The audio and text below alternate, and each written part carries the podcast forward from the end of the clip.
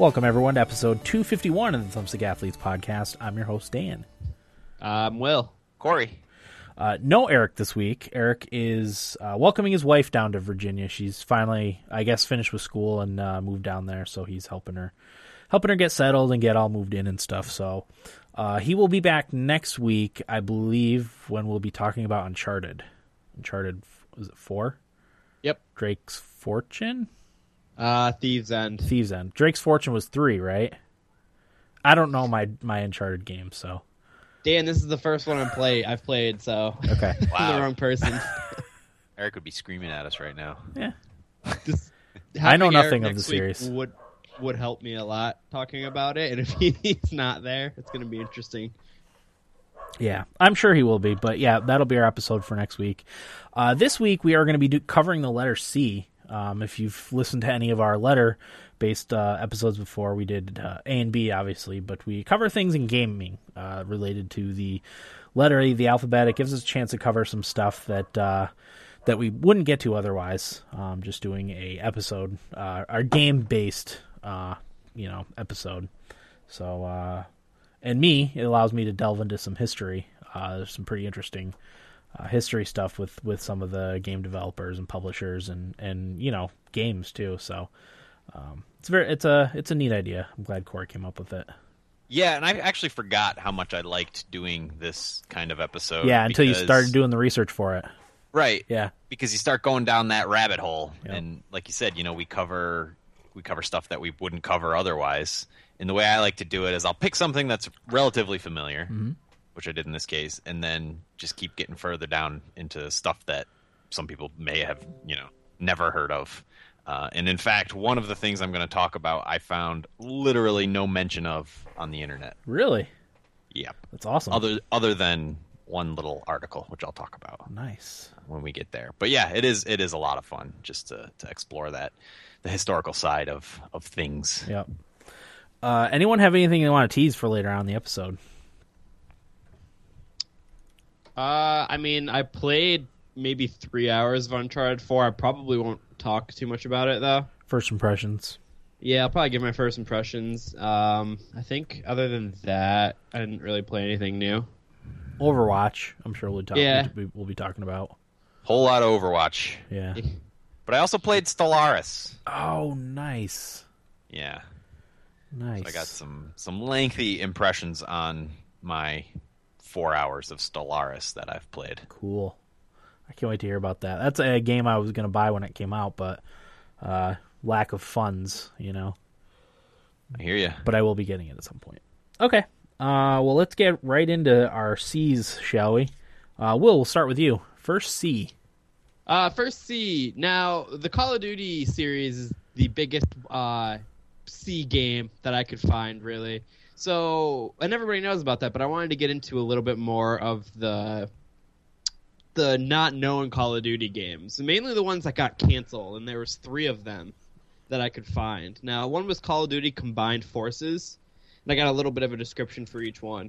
Uh, Call of Duty Combined Forces was a proposed concept draft, which was originally intended to be a sequel for the Call of Duty Finest Hour, but however, due to legal issues that arose between Spark Unlimited, Electronic Arts, and Activision, the game's drafts were never uh, scripted to become a game. The game was projected to cost about 10.5 million to produce after the Finest Hour was complete. Eventually, Activision deemed the idea as, as more of an expansion than something entirely new, causing Activision to reject the proposal and ending their contract with Spark Unlimited shortly after.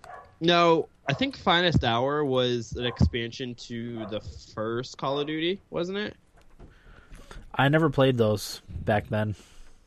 I was 'Cause, uh, more. we- I was a Medal of Honor. Medal of Honor. yeah, So I remember we played Call of Duty two on 360. yeah. That That was, was the like first my one I played. first Call of Duty. I played two, like two, three, four Call of Duties. And that was I it. just remember being blown away by the smoke grenades. Yeah.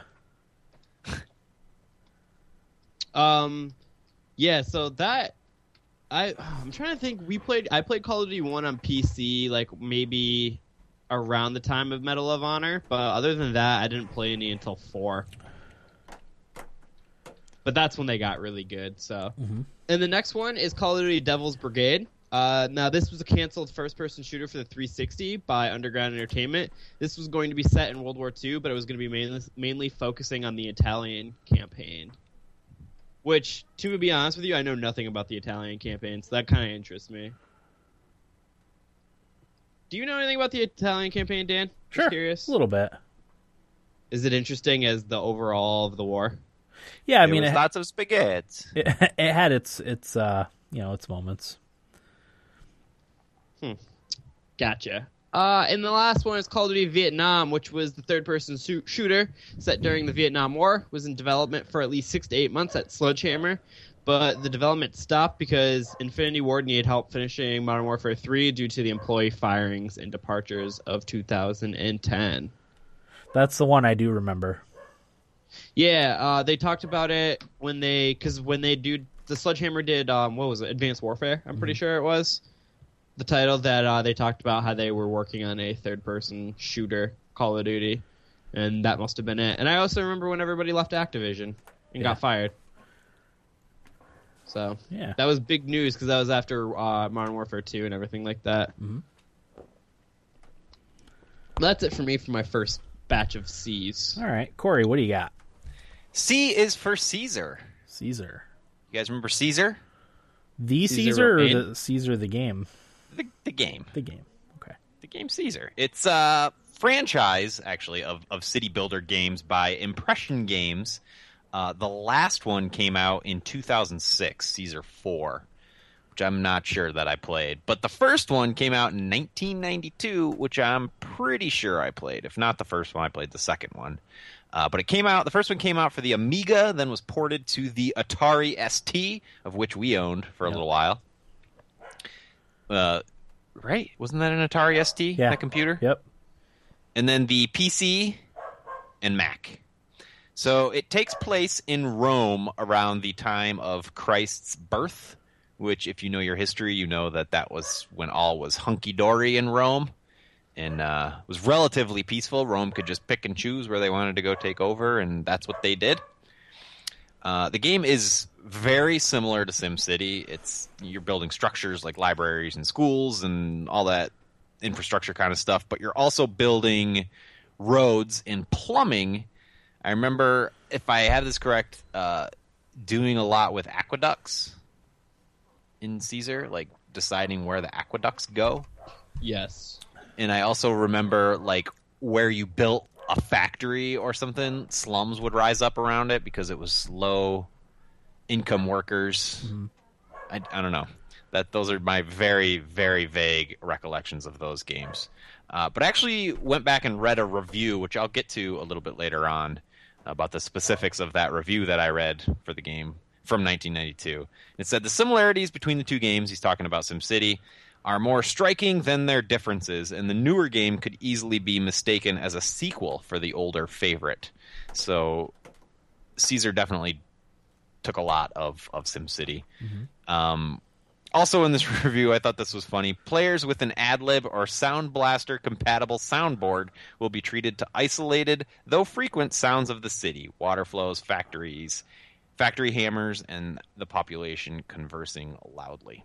Nice. So make sure you got that Sound Blaster audio card. They still make those, by the way. Really? Yeah, they're more for like high quality recording. Recording, not just playback. Yeah, it's it's mostly for recording. Um, I, we would benefit from one of those. Eh. Screw it. Yeah, Temper your U- expectations. USB is is just fine for our purposes.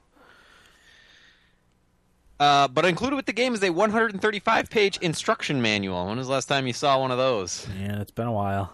Yeah. Literally included every aspect of the game.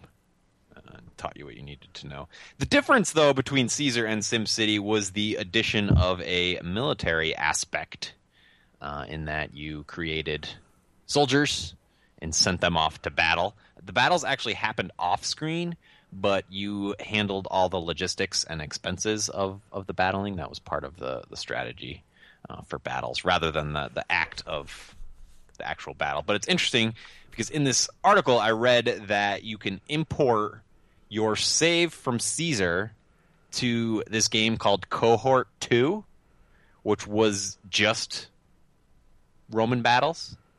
So you could actually play your battles in real time from Caesar in this game Cohort 2 by importing a save. And this was way back in 1992. Huh. I thought that was really interesting. Yeah, that is really cool. Like uh, Crusader Kings 2 to uh, um, Europa Universalis 4. I love that. Yeah, but it, it'd even be more like taking like a civilization save and taking that battle and playing it out in like a total war game, Uh-huh. or like uh, even like the what's that medieval FPS with melee, Oh, War of the Roses. there's that one. Um, Uh, chivalry, Chivalry. medieval warfare. yeah, Yeah, that stuff would be so cool. that would be cool. Uh, but that's Caesar, and the the review I read was in an old article of Computer Gaming World, which I'll talk about next. Nice. Okay. That everything? That's it. Did that game now did you play as Augustus during that or You played as random governor okay. number two. Okay. or whatever. I don't know. I don't think you were anybody specific. Gotcha. All right. Uh, my first C is Corsair. Uh, Corsair, the computer P- maker of PC gaming components, including power supplies, RAM cases, uh, the excellent H series liquid cooler, solid state drives, fans, as well as high end keyboards, mice, and headsets. Uh, the interesting thing I found when I was doing my research on Corsair was that the they they're they're coming out with a keyboard and mouse combo called the Lapdog.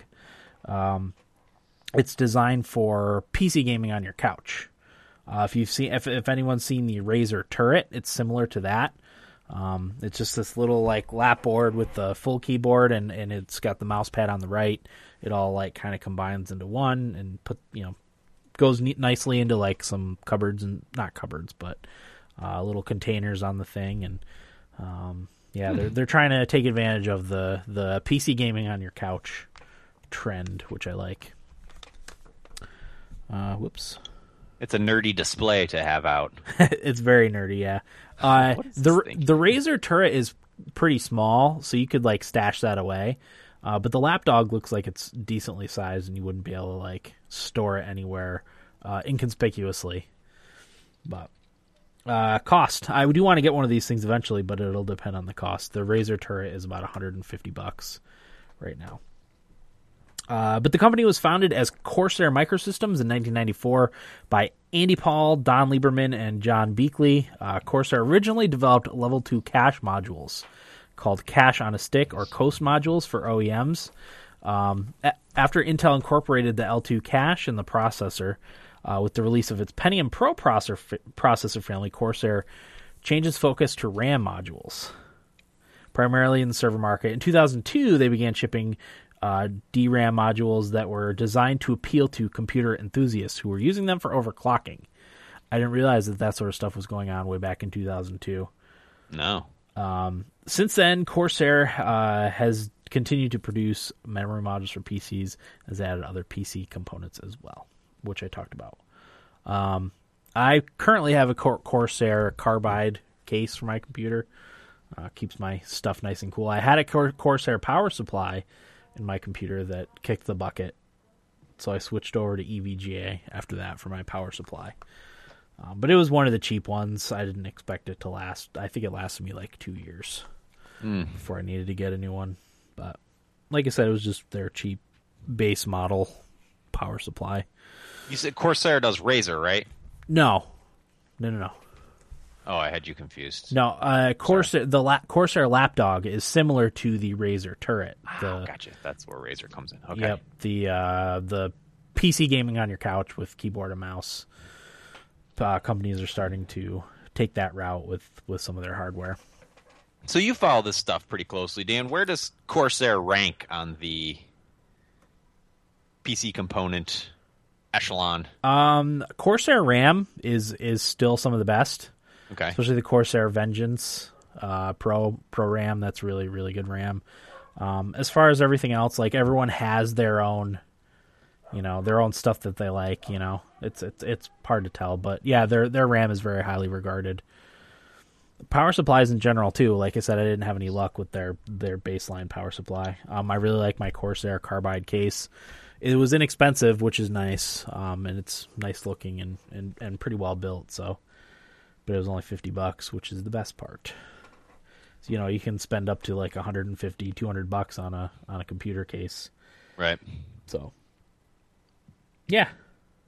Oh, oh, the liquid coolers too are very well, very highly reviewed. The H series liquid coolers. I I thought about getting one for my for my graphics card and liquid cooling my graphics card. You need that though. Uh, it, it allows for for very heavy overclocking, and it keeps the the temperatures really low on your graphics card. Uh, that being more helpful for PC gaming than an overclocked processor. You know. Gotcha. Yeah, I guess. If uh, how much is a one of those liquid cooler things? Uh, the cheapest ones are like fifty or sixty bucks, and then if you get a special bracket for it, it's another like thirty. Yeah. So So, you if you can spend that money to upgrade to what would cost you, you know, another couple hundred Yeah, dollars, a better graphics card. probably worth it. Sure. Oh, we'll be talking graphics cards again later during Nibblebits. Oh boy. Just, just a little tease. Oh, that's right. I'm excited to hear about the new Yeah, it's it's the new one. exciting news, at least for Yeah. me. It's been a while, right? Didn't they skip a year? Yeah, it's been two years, I think, since they launched the 900 series cards. Okay. So it has been a while. Excellent. Yeah. So that's Corsair. Will, what do you got? Well, Dan, I've got Chuck E. Cheese sports games. now I'm going to read you off the the features. By the way, if you were to guess what console this was for, what would you guess? Sega Dreamcast. no, think more recent. Um, Come on, Dan. Chuck E. Cheese Sports. I only know the answer because I called up the YouTube video. I haven't haven't the foggiest. Come on, Dan. You You know it without knowing it. you, di- you subconsciously know it. Engage. I'm just gonna say it. Uh, Nintendo Wii. Oh, of course. Yeah. No, you're right. I should have known that. I should have known that. As soon as I read the title, I'm like, ah, this is a Wii game. A game. Wii, that's Wii sure. exclusive. Sure enough. I'm going to read some of the features it has. Avatar creation. Choose from six unique avatars and see how their story pans out. So there's story in this game. Shut up. I'm really into the Chuck E. Cheese lore, so I gotta get this. This might be a hidden gem that we never played. Could be. Um, perfect fun for the whole family. Enjoy more than 18 game variations starring Chuck E. Cheese and his international group of friends. Extended replayability with over 50 prizes to earn, new games to discover, and an online leaderboard to, leaderboard to spur competition and repeated play. This title contains hours of excitement. Nice. Uh, the selling points are amazing on this. And ease of use. Some gameplay mechanics with low learning curve that mimic the game at the retail Chuck E. Cheese locations will have your family playing in no time. Use the Wii enabled controls to whack a munch, shoot some hoops, and make pizzas, and so much more. Hmm. I'm watching a video of uh, Chuck E. Cheese playing baseball, Is and it it- looks just like Wii Sports Baseball. It does, but just with way poorer graphics. Yeah. poor this game- graphics, huh? I wonder- I wonder how much game or how much this game costs. Let's look. Probably get it from GameStop for like 60 bucks. Uh, all right. So the cheapest that I'm finding on Amazon is thirty-five dollars. Wow. used in good condition. The most expensive in very good condition is 113. Wow. What are some of the reviews? What what's what's the review score? Well, it's running at a four star for 26 reviews. This is on Amazon.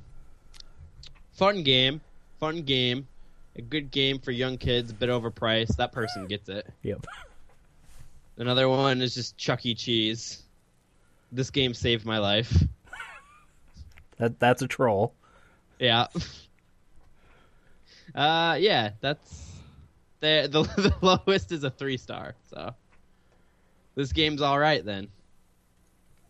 Hey, here's a fun fact. What's that? Do you guys know what the E stands for in Chuck E. Cheese? Um, Ecstasy. everyone. Ecstasy? Is that what you said, Dan? Yeah. Entertainment. Chuck Entertainment Cheese. Huh. Yeah. It's dumb. Don't ever let your Uh, kids play in the ball pit in Chuck E. Cheese. No. I've heard horror stories of some of the stuff they find at the bottom of those things. Did you also know that he is now a mouse, and prior to 1995, he was a rat? I mean, So- it makes more sense to have him be a mouse instead of a rat. Yeah. Does it?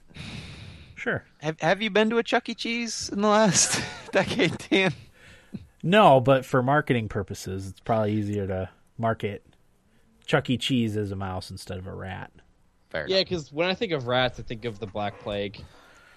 When I think of a mouse, I just think of a annoying house rodent. Yeah. Quick, quick side note for uh, rats and the Black Plague. Uh, I was cleaning out. We have this fountain at work, and as a groundskeeper, it is my job to take care of. Now it is. Uh, it was part of another building that wasn't under our control until the last week or so. But that's a whole other side story. But there's this fountain with a little pond in it, and uh, I, I I was told I needed to clean it out because it was disgusting. So I went to clean it out, and there's this big lump of something floating Ugh. in the water. And I was like paddling around the water trying to bring it closer to me so I could pull it out. And uh, I looked and it looked furry, and I was like, this isn't good. So I took a board and picked it up out of the water with the board, and immediately just the worst stench of roadkill. Ugh. And sure enough, it was a giant rat that was floating in this little itty bitty pond with Gross. this fountain in it. Ugh. That's gross. You just want to dump bleach in it. Oh, it's disgusting. but uh, you know, my hands touch the water, so I'm just waiting to find Deve- out that I have the plague. Yeah. Be one of Oh. the how many cases a year of bubonic plague? It's not like very two- many. something like that. Not very Is many. it curable now? Yeah. Well, as long as they catch it. Ahead of. Which Oh, Martha's yeah. never go to the hospital, so. Yeah. Exactly. Well, Corey, See you enjoy. guys. Enjoy. It's my final podcast. That's it for uh, Chuck E. Cheese that I got, Dan. All right. Corey, number two. Number two, Computer Gaming World. So I read the review for Caesar, which was written by Alan Greenberg, titled All Code Leads to Rome. And this was in issue 107 of Computer Gaming World magazine. The magazine itself was founded by Russell Sipe. I don't know if I'm pronouncing that correctly. But fun fact, he gave up on his studies to be a Baptist minister to start Computer Gaming World. He had no publishing experience, just loved games, and realized that there was no publication specifically covering computer games. So he's like, I'll do that. Uh, the first issue came out in November of 1981. Wow. It survived the video game crash of 1983, which, uh, according to Wikipedia, 18 other color PC gaming magazines did not. And Computer Gaming World was the only one that did survive. Uh, and just about the video game crash, which which would have been another good one to do because I guess you could kind of use crash Crash, yeah. um, is that. But uh, in 1983, so revenues of the video game industry in 1983 were 3.2 billion. And after the crash in 1985, revenues were only 100 million, which is a 97% drop That's crazy. in revenues. That is insane. The main cause was saturation. There were too many different platforms, uh, hardware, and way too many bad games. Yep. A lot of really bad first part, um, not first party titles. Uh, licensed. A lot of Right. really bad licensed titles, especially. Rushed out, Yep. bad, Yep. badly licensed. I don't think that could ever happen again. Uh, only No, because there's too like, many choices now. Like I think people would, you know, they, that there's too much information too. Like people Yeah. generally don't buy the really bad garbage because they've known about it for a while. You know. Exactly. That's exactly what I was going to say. It's not like the old days where you walk into a store and you're like, "Oh, this cover looks nice. Yeah. Oh, they have a good quote on the back. The game must be good." Like, no, nowadays you you kind of know. Yeah. Um, even if you go into like the app store and see what's popular, Yeah. it's gener- generally popular for a reason. Right. Uh, the magazine was sold to Ziff Davis, who we all know and love, in 1993, and it continued to grow until the internet became a thing and was ubiquitous. Uh, everywhere. And then from there, it sort of declined, and the last issue was in November of 2006. At which point, the magazine was rebranded Games for Windows, the official magazine, which is no longer around. And that was based off the Games for Windows live branding kind of thing. Oh So, wow, which also didn't survive. Yeah. No, it did not. Uh, but after that, Ziff Davis was kind enough to put the Computer Gaming World archive online, which included the first 100 issues of the magazine spanning 11 years, all in searchable PDF format awesome. which is really nice. Uh, but Ziff Davis has since taken that archive down. But you can now access every issue of Computer Gaming World at cgwmuseum.org, which is where I read issue 107, uh, which was from June of 93, 164 pages in that magazine.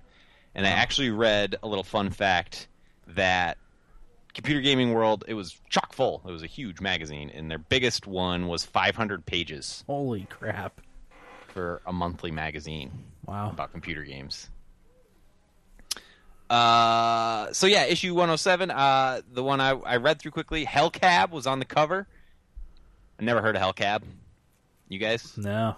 No. Nah. Okay. Uh, the first ad on the first page that you open up to is for a game called Spear of Destiny, a Wolfenstein 3D graphic adventure. Cool. I don't know. the the spear of destiny was um, supposedly the spear that the Roman soldier used to uh, stab Christ when he was on the when he's being crucified. That's what the spear of destiny is. Interesting. And the I didn't know Nazis the Nazis were interested in, in finding relics like that. Um, so that could be what what the relation to Wolfenstein is. That would make sense. Oh yeah. Look at Dan dropping knowledge on us. You know. Some of the other features, uh, features in the issue: X-wing, Oh, article titled "X-wing yeah. takes flight," uh, "How to win at Spaceward Ho." I don't know. I don't know. I don't know what that is. Uh, but they also had a, and this was advertised on the cover, a special sports game section in this issue, which led me to find a little game called C C C C Challenge Cup Hockey, Ooh. which I will talk about a little bit later on. Nice. Okay. Good stuff. All right. Uh, my next one is CD Projekt Red. Uh, they are obviously the creators of the Witcher series of video games and the DRM free game service, GOG.com. CD Projekt Red was founded in 1994 by Marcin Owinski and Mikhail Kashinsky. Not sure if I'm pronouncing those right, but uh, they started with $2,000 and a rent free flat they borrowed from a friend. Cool. How about that? That's how I want to start everything. Absolutely. Same. Well, with less than two thousand dollars, though, two hundred. Yeah. Uh, Owinski and, K- and Kaczynski both enjoyed games as children, but games were hard to come by uh, in Poland due to being under the influence of the Soviet Union. Uh, as younger men, they both sold cracked copies of Western games in Polish marketplaces. Uh, so when they formed CD Projekt Red, they wanted to legitimize the video game uh, market in in Poland. So uh, they so they imported and and localized uh, Western games. Legally? Yeah, or just like Yep. on their own? no, kinda? legally. Uh, they specifically work with BioWare and Interplay to import and localize Baldur's Gate, which ended up being quite successful uh, for them. Uh, I think it was like eight, they sold eighteen thousand copies on the first day, which was a huge success Wow. back then. Yeah. I'll say. They continued to work with Interplay on a PC port of Baldur's Gate Dark Alliance, but Interplay's financial troubles led to the cancellation of the pro- cancella- cancellation of the project. Uh, the scrap code from Baldur's Gate Dark Alliance, though, uh, through some stops and starts and reorganizations, eventually ended up helping in the development of 2007's The Witcher. So and the rest, is, the rest is history. That's crazy to go from pirate salesman to creating The Witcher. Yeah, that was really interesting to me. Uh, you know, you don't think about that sort of thing, but yeah, the you know after the Soviet Union collapsed, like those pl- all the the satellite states of the Soviet Union were like they're on their own, you know, and it took a while for for the market to to finally like right itself, you know. Um, and it said something like they didn't have any uh, intellectual property rights or anything like that in Poland, so people were just pirating games like crazy and selling them on on the streets and in marketplaces, and that was how that was how the Polish got their games back in the day. That's so cool. That's Yeah. crazy. Wow. Yep. Then you watch. I'm, I got footage of The Witcher Three playing in the chat. I don't know. Nice. It's just it's so funny. What what year around was that before they when they started? Uh, CD. I no, it CD Projekt Red started in 1994, so I guess it was Okay. at some point before that, probably in the late late or, or early 90s, late 80s, early 90s. The Soviet Union fell in 89, 88. Your guess is better than mine. Yeah, I don't know. I, th- I'm I feel gonna like it go was late 88. I feel like it was the late 80s when it finally fully collapsed. It's also interesting. Like, are there other Eastern European game companies that have like cracked the international market? Um, the Think of. developers of the Metro series are from the Ukraine, Oh, that's right. Yeah. but I think they Which one? relocated because of the the civil unrest in the Ukraine. Why do I want to say like Amsterdam or something like that? Yeah, it might be. I've got I a think- I game developer relocated. developer that uh is from a different country that put out games that we know. What's that? Cauldron. Cauldron? Yep. It is a Slovak video game developer located in uh, Bratislav, Slovakia. Uh, the studio was founded in 1996 with their first project, Quadrax, being released in the same year. Uh, and according to the official website, they currently have 25 employees working for them. But in 2014, Bohemia Interactive purchased uh, Cauldron Studios, whose 25 developers are now added to the DayZ development team. Uh-huh. Now, the game that they put out that we all know is another C, Cabela Big Game Hunter. Yeah. Yeah, Nice. right. Now, I'm not going to get into details about Cabela because there was there's like six games of them, Yeah. There's a bunch. and it's all the same. You're just killing big animals. And I'm pretty sure for the bees, I talked at length about Big Buck Hunter. so So, if you're interested in the review of Cabela, go to B and listen to Big Buck Hunter. Bohemia does uh, Arma too, right? yep. The Yep. Arma series. Those are very well respected uh, combat first person shooter games. Oh, that's right. They didn't did they buy DayZ? They or what's his face? Dean, Dean Hall, Hall. sold it to them, Okay. That's what I thought. and because he realized the game got bigger than what he could do. Yep. So Dan, before we uh, move on too far from that, Sure. the 4A Games, the developer of Metro, Yeah. uh, they're operating in Kiev, Ukraine, Okay. So there's but they also opened a new studio in Malta. Oh. Oh, nice. Yeah. That would be the place to go. I guess, yeah. so are I- they okay? Yeah, I think what they did is I think they wanted to, they moved out like a lot of their people out of Kiev when uh when it was really messy there was 2 years ago or whatever. Yes, I think 2014 is Yeah. date. Yeah. Okay. Cool. yeah, that was Uh, it for my C there, Dan. All right. Cauldron. Cauldron. Cauldron. Cool. What do you got next, Corey? So as I mentioned, challenge uh, CC Challenge Cup Hockey, which is a text-based Hockey game. Text-based hockey game. Nice. Uh, so, uh, as I mentioned, I was reading this in issue 107 of Computer Gaming World, and this is the game I said at the top of the episode I found literally no mention of on the internet, uh, other than that this- article. yep, in this uh, archived PDF of Computer Gaming World. So the review in that issue was by Joe Sherfy, who I thought this was inter- interesting. Started talk started by talking about how the NHL has a hard time conveying the action, uh, like beauty and, and drama of hockey on TV, which I think is still somewhat true. Yeah, definitely. Um, we always recommend if you're the least bit interested in hockey, go to a Go to game. an arena. Yeah. yeah, don't watch it on TV because it's a, a huge difference. Yep.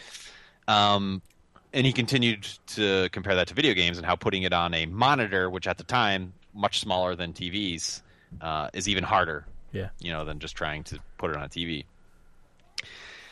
So he said the solution is to stick to the stats and don't bother with the action. That's what I like to kinda- hear. Oh yeah, it's also kind of interesting because there are still hockey managing game, Yeah. management sims. Eastside Hockey Manager. I just got the I just got the new one not that long ago. I, yeah, I bought it for five bucks today. Actually, yeah, I got it as part of the Sega Strategy Humble Bundle. There you go. Uh, so Challenge Cup Hockey makes you the front office manager and coach, just like our modern hockey sims. Uh, but it is text based, so keep that in mind. The main menu options are to play a game, review stats, set up a league, schedule league games, and access and edit player data. Uh, once you start whatever, you choose a team, and the article specifically mentioned Tampa, Anaheim, and Ottawa, which are in, are in fact included. Uh, those were the new expansion teams that year. So Wow. that's why they specifically mentioned that, which I thought was kind of funny. Um, before you start the game, you review your lineup and shuffle the lines as you see fit, uh, which is something we see in all hockey games these days. And the goal is to get your team to play up to its potential, which he made another joke here, uh, saying that hopefully, in the Sharks' case, you can make the team live up to beyond its potential, because I guess the Sharks were really bad that year. Huh. Uh, and from there, it's from what I understand in his description, it's kind of like watching a crude version of the uh, the NHL's live stat tracker thing, where it shows shots and and all that stuff. But it's all in ASCII. It's all text based, so you see your players, but they're just little figures. Um, and the it actual text reads out like a radio announcer describing the action. Like, oh, there's a big hit at center ice, and you know, oh, there's a shot on goal, and you just read that text. Uh, but you decide the, the actual gameplay part of it is you decide when to send in a fresh line, Ooh, uh, change your goalie, all that kind of stuff. But you can also alter the style of play on the fly, and your options there are normal, offensive, defensive, and physical. So that's what you do in CC Challenge Cup hockey. Uh, but it, one thing that really killed me was at the very end of the review, there was a footnote uh, that basically said that there was an updated version of the game that was released after the magazine went to print. Uh, and it included a short little blurb about what the updates were to the game. But then the last line reads, quote, For more information on the update, the designer can be reached at the phone number above. Yeah, And there is for for every game they talk about in computer gaming world. Back in the day, there's Call- a little box. It call says the hotline. cost, cost of the game, the developer, the publisher's name, their address, and phone number. Yep. And they Oh. like encourage you to call. we really had to rough it back in the day. You know, I mean, is that roughing it, or could I just like call Blizzard and say, "Yo, man, Overwatch is causing me fits."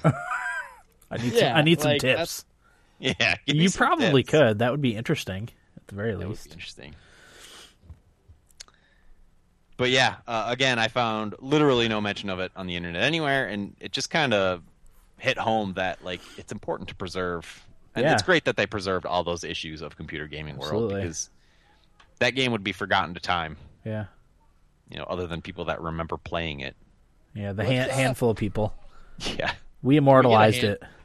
Can we get our hands on a copy?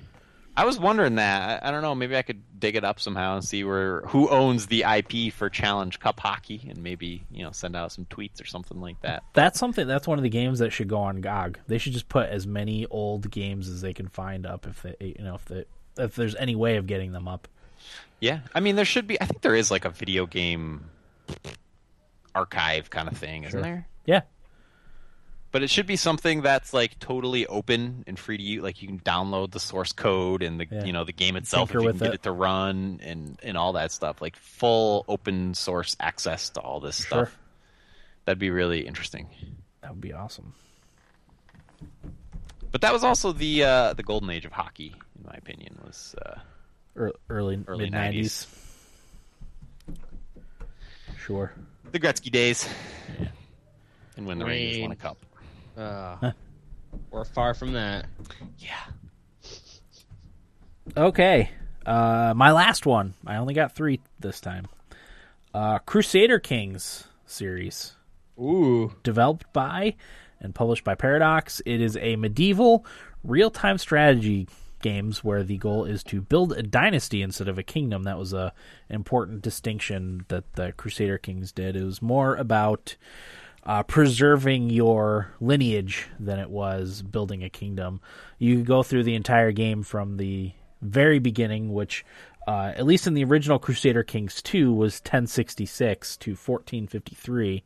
Uh, as long as you could prever- pr- preserve your family line, even if you were just a lowly baron, you could quote unquote complete the game, um, which is cool. Uh, you know, you could uh, lay low the entire the entire course of four, you know, almost 400 years. Uh, the original, Like Switzerland. what's that? You could be like Switzerland and be neutral. Be neutral, yeah. Uh, the original Crusader Kings was released in September of 2004. Crusader Kings 2 in February of 2012. Uh, and yeah, the game ends when a player dies with no heirs or when the year turns 1453. Uh, I've spent well over 200 hours playing Crusader Kings 2, uh, and I love it to death. Did that crack your top games list? I think so. I think it did. I think it was in the top 10. Okay. if I remember correctly. Um, but yeah, I, you know, it's it's different too in in, in the real time strategy. Uh, it's not fast paced like a like Age of Empires or like a StarCraft or something like that. It's very slow paced. You know, you're in it for the long game. Uh, you can speed up and slow down time as as much as you want, or pause the game to to make moves. Like, you know, I would I would have things go relatively quickly until you started a war with somebody Um, then you slow things down so you can you know keep track of unit troop movements and stuff Oh, it is real time. yeah it's real time Gotcha. Okay. I always thought it was turn based. you played it didn't you A little bit. Yeah, I couldn't. I couldn't crack the nut. Oh, and it's- time I wasn't willing to give it what it needed for me to to enjoy it. i can totally understand why i actually had to look up uh, beginner tips to because part, part of the reason was i started in like eastern europe um and you know you're surrounded by hostile enemies not knowing how to play the game Uh, it wasn't until I read the the best tip I read for Crusader Kings 2 was to start as one of the Irish, um, one of the little Irish, uh, I guess duchies maybe, um, and and to go from there because you're kind of isolated. Uh, you don't have to worry about England at the time because they're being invaded by Norway, so they're busy fighting off, um, you know, Norway to to not not bother Ireland at all. Uh, you can kind of kind of learn the game. Uh, and my goal, at least initially, was to take over all of Ireland and form form the Kingdom of Ireland, uh, which I did. Uh, and in my longest game that I actually carried into Europa Universalis Four, um, I formed the, the uh, you know from Ireland. From I think I started in I don't know one of the one of the southern parts of Ireland. I I took over all of Britain and formed the Empire of Britannia. I took over parts of Scandinavia and parts. Uh, I took over uh, Brittany in France, um, and then that was the game that I, I continued into Europa Universalis Four, and I took over most of North America too. Oh wow. Yeah, it's pretty cool. Impressive. Yeah, Wait, who starts in North America? that was in Europa Europa Universalis Four. Oh, so it was the That Americas. was at that yeah, that was after. Gotcha. Um, but the entire time I was plagued by the Carpathian Empire, who we had just constant warfare with. They were they were my absolute worst enemy. Hated enemy. Yeah, we fought all of Crusader Kings two. We fought all of Europa Universalis four. It was brutal. But man, what a great game! What what paradox game is it? It's the World War II one. Hearts of Iron. Hearts of Iron. Is that out yet? No, Hearts of Iron four. I think is coming out the beginning of June. Okay. if I remember correctly. That's one I'm going to get to. I kind of want to play that one. Yeah. I have Hearts of Iron 2 and 3. I know I at least have 3. Oh, really? I just okay. never I never got around to playing it, but I, I do want to I'm, I'm definitely going to play 4. Gotcha. Yeah. But good stuff. We'll be talking a little more Paradox later on because, uh, like Yep. I said, I, I played some Stellaris. So Yeah. All right, well, next C. Eh, I mean, do you guys want to hear about Cake Mania or nah? yeah, Of course. Okay. Cake Mania is the name of a series of cooking and time management video games published by Sandlot Games in 2006. Oy. Uh, there's a Wii version. Go figure, the Wii. really bringing in the third party titles. uh, called Cake Mania in the Mix. So the plot of this game is Jill Evans, who has inspired by her baker grandparents, developed a love for pastry cooking and went to culinary school. When Jill comes back from culinary school, she finds her grandparents' bakery, Evans Bakery, closed. Jill decides to open her own bakery and work her way up the business ladder so she can buy back her grandparents' bakery. She also learns how to deal with some very tricky customers along the way.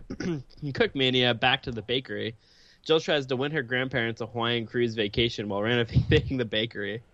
In Cake Mania 3, Jill is about to get married, but gets sent back in time to different periods, including prehistoric dinosaur time What? in ancient China. Does she make prehistoric prehistoric dinosaur cakes I have no idea. from dinosaur eggs? There is a clarification needed next to that part on the Wikipedia. that might just be a troll. Is Cake Mania 3 even? I'm going to look up Cake Mania 3 because that might be the most interesting one. Mm. Yeah, that's where that's where the game developers that's where they spent all their money on booze and strippers. They There was went for it. there was another one of those that went out. Somebody's Kickstarter. The guy spent all his money on a house. Oh, really? Yeah, Sure. forget the the game, but So I looked up Cake Mania 3 and I see a picture of what appears to be Jill Evans cooking for some Chinese. who is Jill Evans? The She's the protagonist, of the Cake Mania series. Is she based on a real person? Like, is there uh, Jill Evans cooking on the HGN or something? Well, Google will tell us this. Jill I'd play uh, like a Julia Child cooking game. um, Is that her Jill? Evans is a member of parliament. Uh, yeah, Probably no. that's just co- a common name. Is it Julia Child? Bon appetit. Is this a movie question? No, it's a person, a famous cook. The art Oh. of French cooking. A bon appetit. Remember she used butter and everything? You wouldn't know. You're too young. No. the only thing I got out of that is Bon Appetit. Bon appetit. Um, that's that. That's all the interesting stuff for Cake Mania. It's basically like your uh, you fill out orders for those tricky customers. the. The series really took a turn in the third game, huh? to be honest with you, I didn't read the description until I just now. So that was pretty. That was pretty crazy. Yeah. Nice. I might add that on my backlog. Yeah. Okay. What do you got next, Corey? That's it. I just had those three. Nice. What do you got, Will? That's all I had. I had four. Oh, beautiful. So we're all set with the main segment, huh? All right. Shall, Yeah. shall we get into nibble bits? Sure. All right. Do it. Uh, Corey, what do you got for nibble bits? Let's see here. Nintendo's Fire Emblem and Animal Crossing will be free to start, according to D- DeNA's. See, I've been, I've been studying Japanese a little bit, uh, so I'm going to try to pronounce his name. DeNA's CEO Isao Isa, Isao Moriyasu. That sounded good. Does that So, sound good? Yeah. Okay. Uh, no additional details at the moment, but I wanted to ask you guys, what does that look like? A free to start Fire Emblem, Maybe free to like start Animal Crossing. the first three chapters of a Fire Emblem game you can play for free, and then maybe you have to buy the other ones after that. I wish it were that, but uh, my fear is that it's something a little bit more sinister, More Like- perverse. well, the the big speculation is that if your character dies, you know, You can permadeath is bring a 'em thing, back. unless you spend two dollars yeah. and they come back.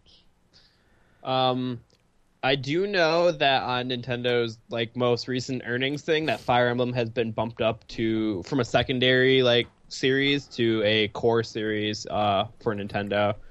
So they're gonna be doing anything with that series to like, I guess, cash in some Mm. more. So who knows? I mean, I hope it's not like that. I hope it's kind of like just like a Fire Emblem light game Yeah, like uh, uh, it, uh this is hopeful thinking but like a whole new fire emblem experience but like really just dumbed down yeah. So I'm thinking maybe like it's type of thing like relationships are big in Fire Emblem, right? Building Yeah. relationships with certain characters.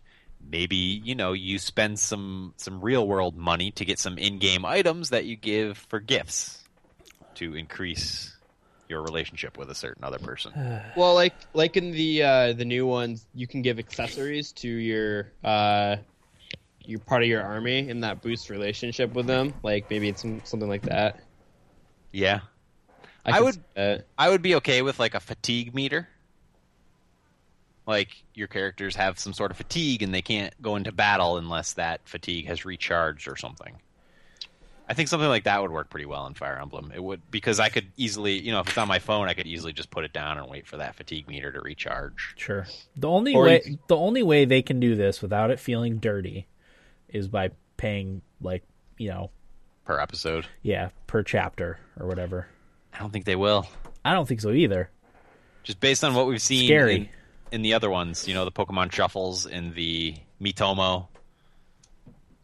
I don't think we're gonna get that. Yeah, and I don't even want to begin to think what will happen with Animal Crossing.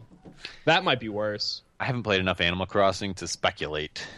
Yeah, I don't know how that would work cuz I haven't played any Animal Crossing either.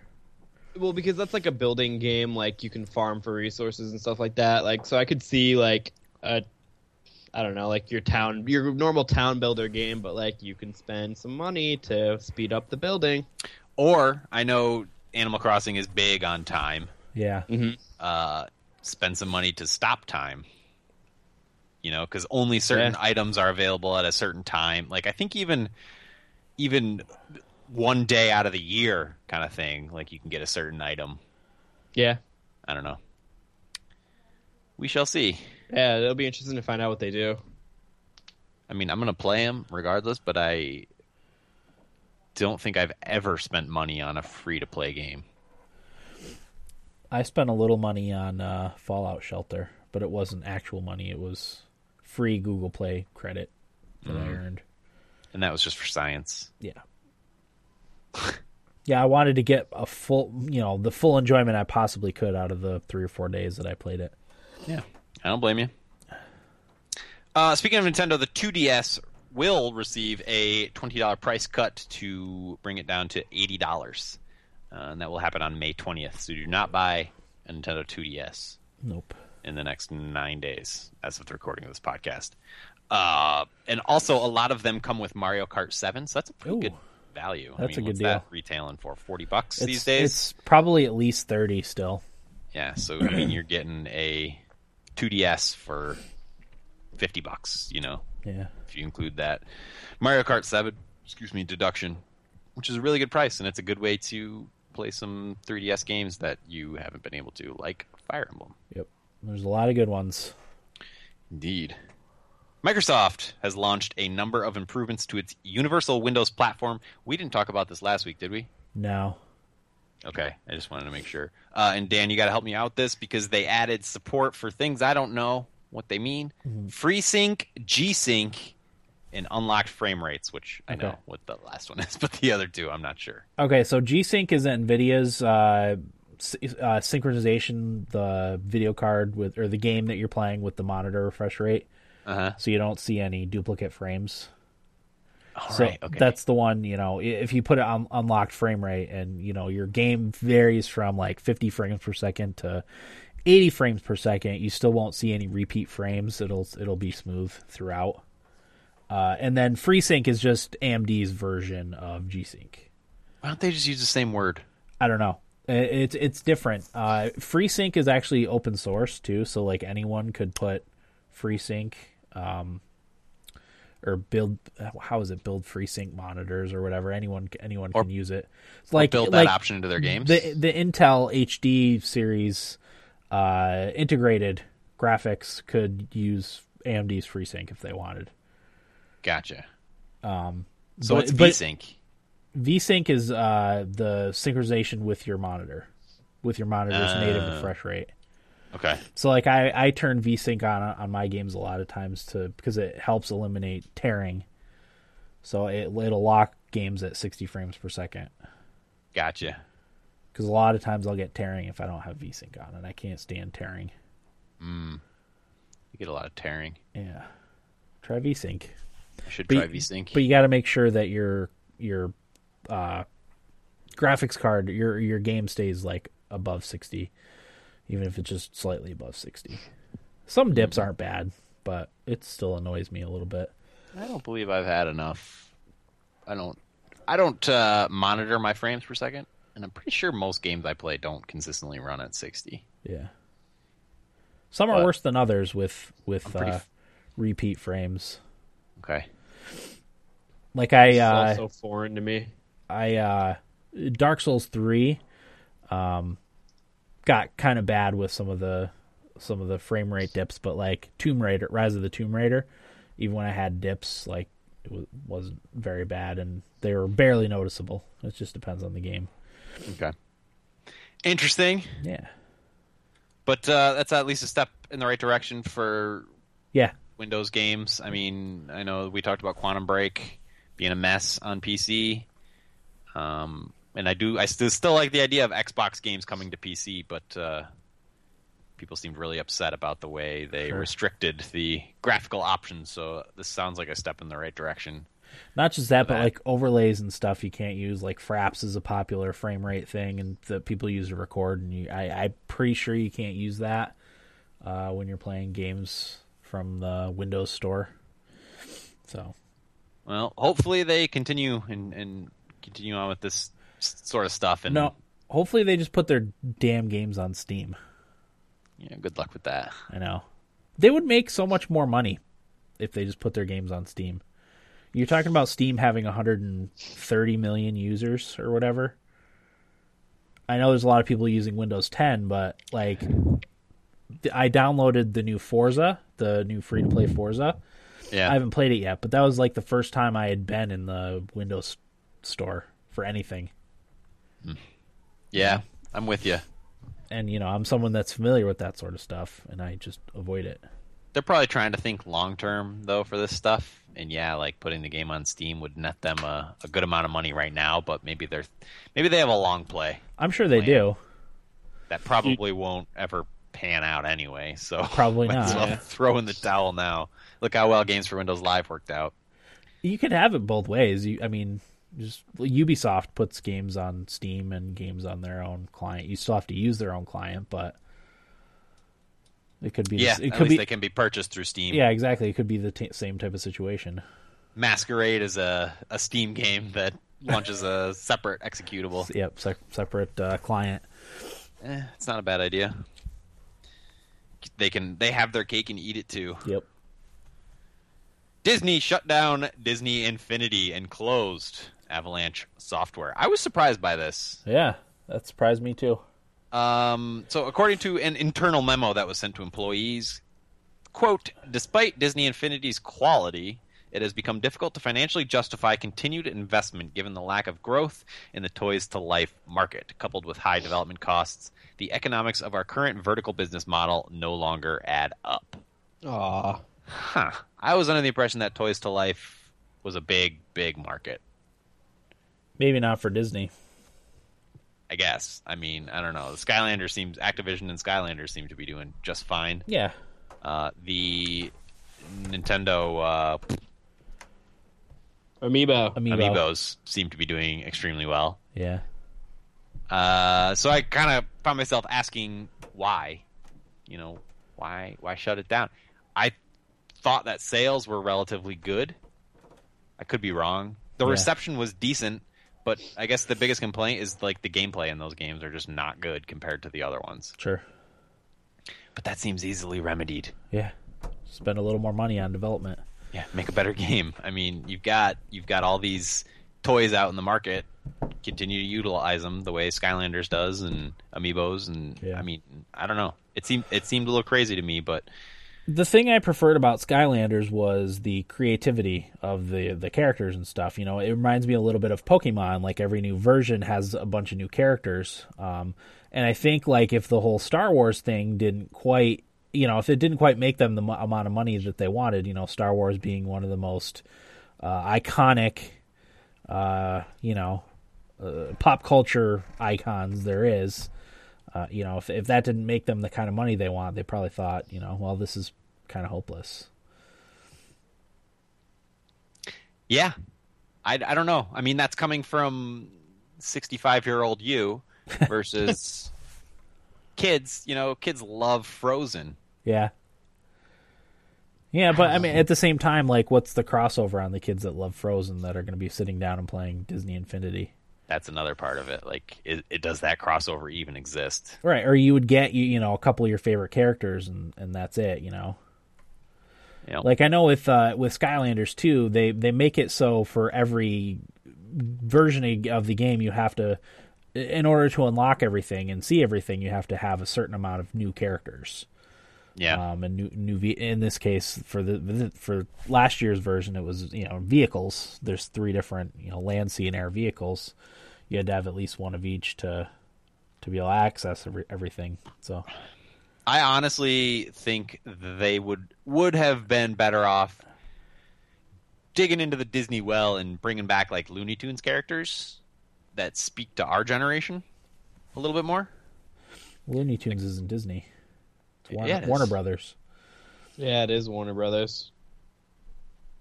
I'm pretty sure Was it always? are you talking about like Donald Duck that's not Yeah, Looney, maybe that's, a better that's example. not yeah, that's not just, Looney Tunes just have them confused. Looney but- Tunes is Warner Brothers Yeah, like uh, like our generation's appreciation for for Disney characters. Yeah, I mean they had like the Pirates of the Caribbean characters, like Captain Jack Sparrow, uh, which you know that's a that's a decent one, stuff like that. I mean, uh, you couldn't really get the Mighty Ducks characters on the Disney Infinity toys. You know? that would Why not? That would be something from our our era. Or how about like Herb Brooks from the movie Miracle? exactly. That'd be all right. Yeah. Again. The Herb Brooks simulator. Yeah. You just tap a button to say again. Yeah. Can we make that game? Yes. Sounds fun. I feel like we could. You could definitely make that game. Well, there was Just- the there was the meme with the the shootout with Oshie uh, when he kept going out again. You know when he he went. How many times did he go out? Uh, but It's it like was six, I think, wasn't it? yeah, it was something Yeah. like that. But it was Herb Brooks, you know, saying again, and then Oshie going to score a goal, and then Herb Brooks saying again, and Oshie going out and scoring a goal. What a Yeah. classic. It was Yeah. a picture of Oshie's face looking tired, kind of. Again. Herb Brooks, like the next picture was again of Yeah. Herb Brooks just looking, Yep. and then it's Oshie skating with the puck again. If if you don't know what we're talking about, it was the so- Sochi Yeah. Yeah. Yeah. Sochi Olympics. Uh, T.J. Oshie, American hockey player, playing the Russians, went to whatever overtime into a shootout, and Oshie repeatedly shot for the Americans and single handedly beat the Russians. Yeah, I think what how how the shootouts in international work is a, you have a overtime period, and then you go into the shootout and you pick five players to go in your shootout, and after all five go once, then you can have whoever you want of those five players go again. Yeah. Uh, Oshie being the best shootout guy that we had went repeatedly, like like Yeah. Corey said, five or six times, maybe maybe more. Good stuff. Yeah, I'm glad uh, Oshie will be immortalized because of that. yeah, that was good stuff. He doesn't need to win a cup now. No, no, he doesn't. American hero. Indeed. He won our hearts when they said you're an American hero, and he said, "No, I'm not. The people overseas in camo are." What a guy. Yep. Exactly. What a guy. I'd be like, yeah, I'm a, I'm a hero. Remind me, remind me to talk about team captains when uh, we get to our week. Okay. All right. But my last nibble bit, The Witcher 3's Blood and Wine expansion has a release date of May 30th. It was originally rumored this week, and then they came out and confirmed it along with a trailer. So we were talking a little bit about Blood and Wine in the chat. Kind of makes me want to get back into The Witcher before Yeah. that DLC comes out. You Apparently, it's awesome. You have to actually play The Witcher before you can do the DLC. I know. Do you have to play the whole thing? I don't know. I'm not sure where it starts. I would love to play the. I got. I've got to get the the season pass. I'd love to play those. Yeah. I haven't played any of the any of the expansions for it. I've all heard they're all pretty good. Got to be better than the Fallout 4 expansions. When's the good? When's the Harbor one supposed to come out? Nineteenth. Okay. Cool.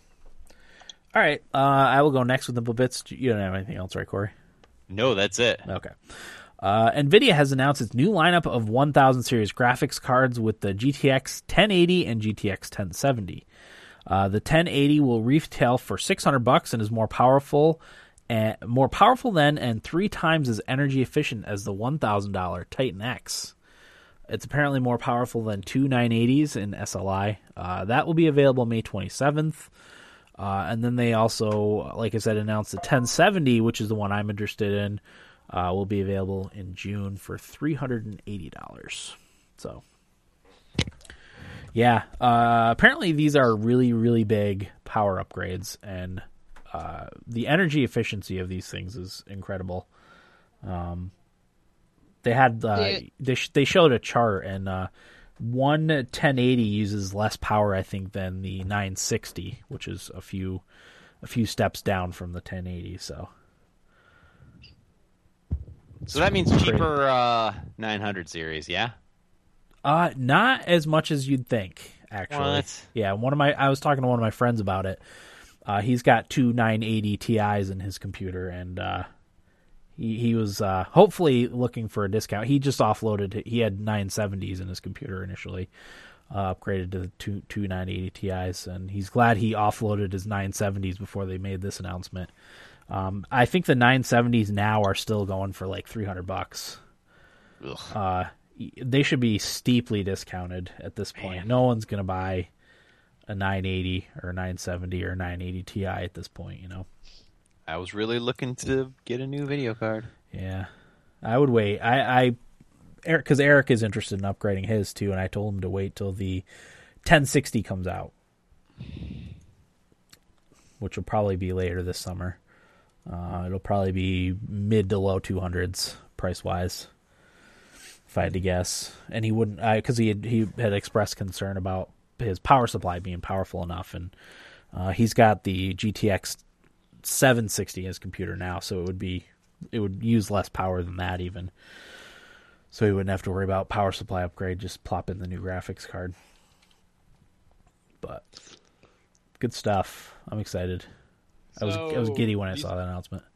These cards are like way better than the last one. Well, yeah, uh, like I said, the one 1080 is more powerful than two 980s in SLI, and more powerful than the Titan X. So if I got two of them, holy crap! Yeah, if you got two 1080s, you'd probably be good for, Ever? Yeah, not ever, but uh, probably anything, yeah, anything uh, in 1080p, 1440p, or even 4K resolution probably would last you for a little while. Now, how much are these again? Uh, the 1080 600, I can do that. two two six hundred dollar graphics cards. Yeah, I'll just plop them in. Well, I don't think your motherboard can have two cards. We we know a lot about my motherboard because I already fried one. Yep. I'm pretty sure it's not SLI compatible. I'd have to look at it again, but All right, so another two hundred for a motherboard, right? uh no. Well, you might. Uh, I would have to see what kind of processor you have because I know my processor at this point is too old for a new motherboard. I would have to spend a lot to get an old motherboard to work with my i7 2600. So uh, when I upgrade my motherboard, it's going to be also processor upgrade. So basically, when you want to upgrade your card, you're like, oh, I have to upgrade these other four components. No, if you just wanted to plop in a new 1080, that would it would be just fine. Okay. If, if you wanted to add two, I would have to check and see if your motherboard is SLI compatible. I'm not sure if it is or not. Yeah, give it the old try. Sure. Uh, but yeah, I mean, my computer's four years old at this point, so uh, or th- it's three or four. Well, I mean, I guess it was manufactured four years ago, so uh, I can't really find motherboards anymore that aren't overpriced. Yeah. Uh, so there's that. There's my graphics card news, and then also big news today: 2K Games announced Civilization Six, uh, which we could have covered today with it being a C. Uh, coming later this year in October. Uh, the biggest change that I've noticed so far is it seems that cities will now take up multiple tiles, allowing the player more specialization in their cities. There's not a lot of other details that I've come across yet, uh, but that's that's a buy for me in October, no question. Huh. Civ Six. I'm pretty pumped for it too. Cities kind of did take up multiple tiles in the past, right? It was only technically one tile, like it would spill over onto the other tiles, but it only quote unquote took up Yeah, one but- tile. But the city still worked surrounding tiles, you know? Yeah, yeah, but that's the. I mean, I guess it's you have multiple tiles actually like in your city. Yeah, the the near, neighboring tiles were worked by citizens of the city, but it wasn't technically the city. So, Civ Six, Huh. We'll talk about grand strategy. we will. Oh yeah, because you're gonna be talking about Stellaris. Yeah. All right, all right. Will Nibblebits. Uh, my first one is that Pokemon Sun and Moon got a release date of November 18th. And with the announcement, they showed off the three new starters. Uh, the first one is Rowlet, who is a grass flying owl type Pokemon. Then there's Litten, which is a fire type cat, kitten looking thing. And then there's the water type Poplio, who is a seal. And a lot of people are hating on Yeah. Poplio on the internet, and I don't really know why. People hate Poplio. I'm not sure why either. I thought they look fine. Yeah, like the fine. first the first evolutions are supposed to be like cute or doofy looking. The middle ones are supposed to be awkward, and then the final ones are supposed to be awesome. Yeah. So I don't know. I kind of feel bad because it's funny because I was looking at him. I'm like, I kind of like uh, Poplio the most. So and it turns out that's the one everybody hates. Yeah. I just and can't everybody, I just can't picture and maybe it's because I'm in my 30s uh looking into three part starting Pokemon and being like, "What? It's awful." Like I just I don't know. Just can't picture that. no, Dan, that's a very valid point. If we want to make fun of anything here with creativity, Litten. Yeah, the name's not great. I'll give you that. Litten, But I'm only not s- I'm not going to lose sleep over it. That's for sure. yeah. There's only so many Pokemon names out there. That's Yeah. true. They're knocking on what, 8 900 different Pokemon? I mean, last generation they had a chandelier as a Pokemon. Yeah. Like, There were some bad ones in the last uh last Pokemon, Pokemon X and Y. Wait, so That's- these are fully new Pokemon games, yeah? Yeah. yeah. Okay. All right. Now, Pokemans. now wait, Dan, are you getting one of them? I we'll have to see. Okay. We'll have to see my situation financially when the time comes. I would love to have it. Because I got to figure out how I'm going to get all three Pokemon Yeah. starters because that's what I like to do. It depends on what else is coming around out around it too. You know, fall Let is ch- fall is no doubt going to fill up over the next few months. yeah, another game just got announced. I think Eric tweeted, so I'm going to cover it. Okay. Um, let me check the stuff in November. So far, the only thing in November, actually, two things is Call of Duty and Dishonored 2, which I know you're not getting Call of Duty. No. Battlefield One. Battlefield 1, let me get into that, Dan. Uh, it's coming out October 21st, same day as Civ 6. Oh, jeez, that sucks. Now, Battlefield 1, let me tell you, it takes place in World War 1, and I, this game looks amazing. Yeah. I Did any of you watch the the um, the trailer where the guy broke down everything? Yeah. I, I tweeted it. Oh no, Did you tweet it? I didn't watch Yeah. that yet. Blackfire Gaming. Yep. He was never heard of until this trailer breakdown. which he got over a million views on it, and and I subscribed to him, and like his other videos had like ten thousand. Oh yeah. No, not even 200. yeah. I look somewhere- at like Call the new Call of Duty one. It had like 200. Yep. Huh.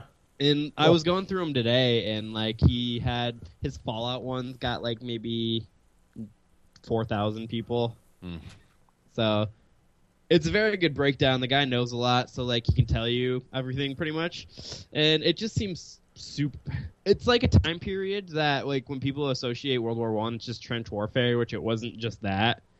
Uh, there, there's way more to it, and like I listened to Dan Carlin's Hardcore History, like the 12 hours of it of World War One. Yeah, So, like, I- uh, blueprints for lot. Armageddon.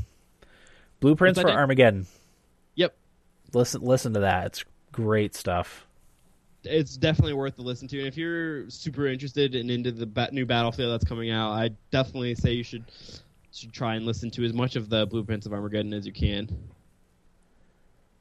But it's I, is, do you guys have any interest in getting it? Yeah. I'm gonna get it. Yeah. Even Corey has interest. Absolutely, I do. I don't know how much multiplayer I'll play, but I definitely want to play the campaign. Now, have there been shooters that we know of that have been World War One? I? know there are probably some out there. There's one called Verdun. Verdun. Yeah. Um, but other than that, like I don't it's not as popular as World War II, obviously for Yeah. first person shooters. I think there's a lot of opportunity there. Oh sure. And I'm kind of fine with them taking like the liberties online to fit like their normal battlefield mold. Yeah. Um, like as long as they stay fairly within the time period, like I'm fine with attachments and like weapons and stuff like that. Bayonets. That's Yeah, ba- bayonets, bipods, even like a silencer. I don't care, like whatever. There's going to be horses, right? We saw horses in the trailer. horses. Which sure. was I saw a horse running alongside the tank, and I'm like, I am sold immediately. there was horses in World War II, also. Yep. Not as much as World War One, but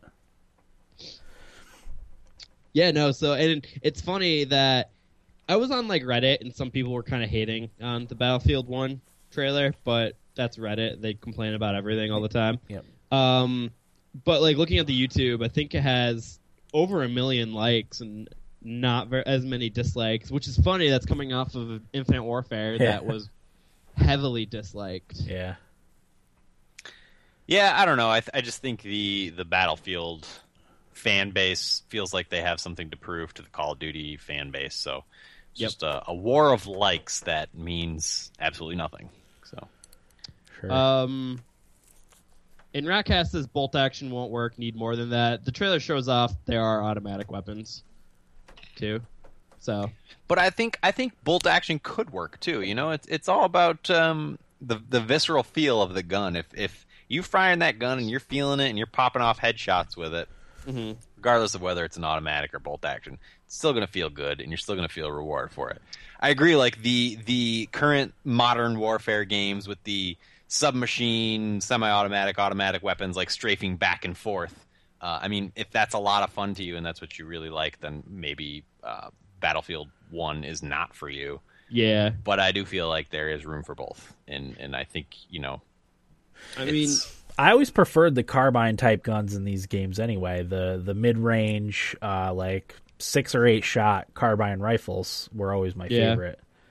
So like even in like World at War when I played that a lot, like my favorite weapon was like the bolt action snipers, like just without a scope, just like moving around trying Yeah. to pop off some like headshots here and there. sure. on the map and being a mobile sniper. Like I had a lot of fun doing that, and I'm I'm more than fine with a ton of bolt action.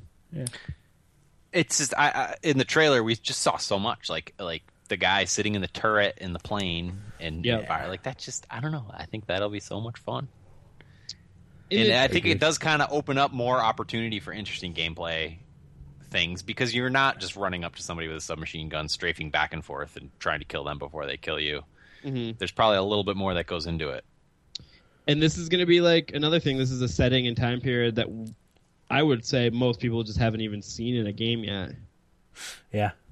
So, like like, you're talking well, about Valiant Hearts I was just going to say the only other World War One game was Valiant Hearts, but like that, the gameplay is going to be so completely different.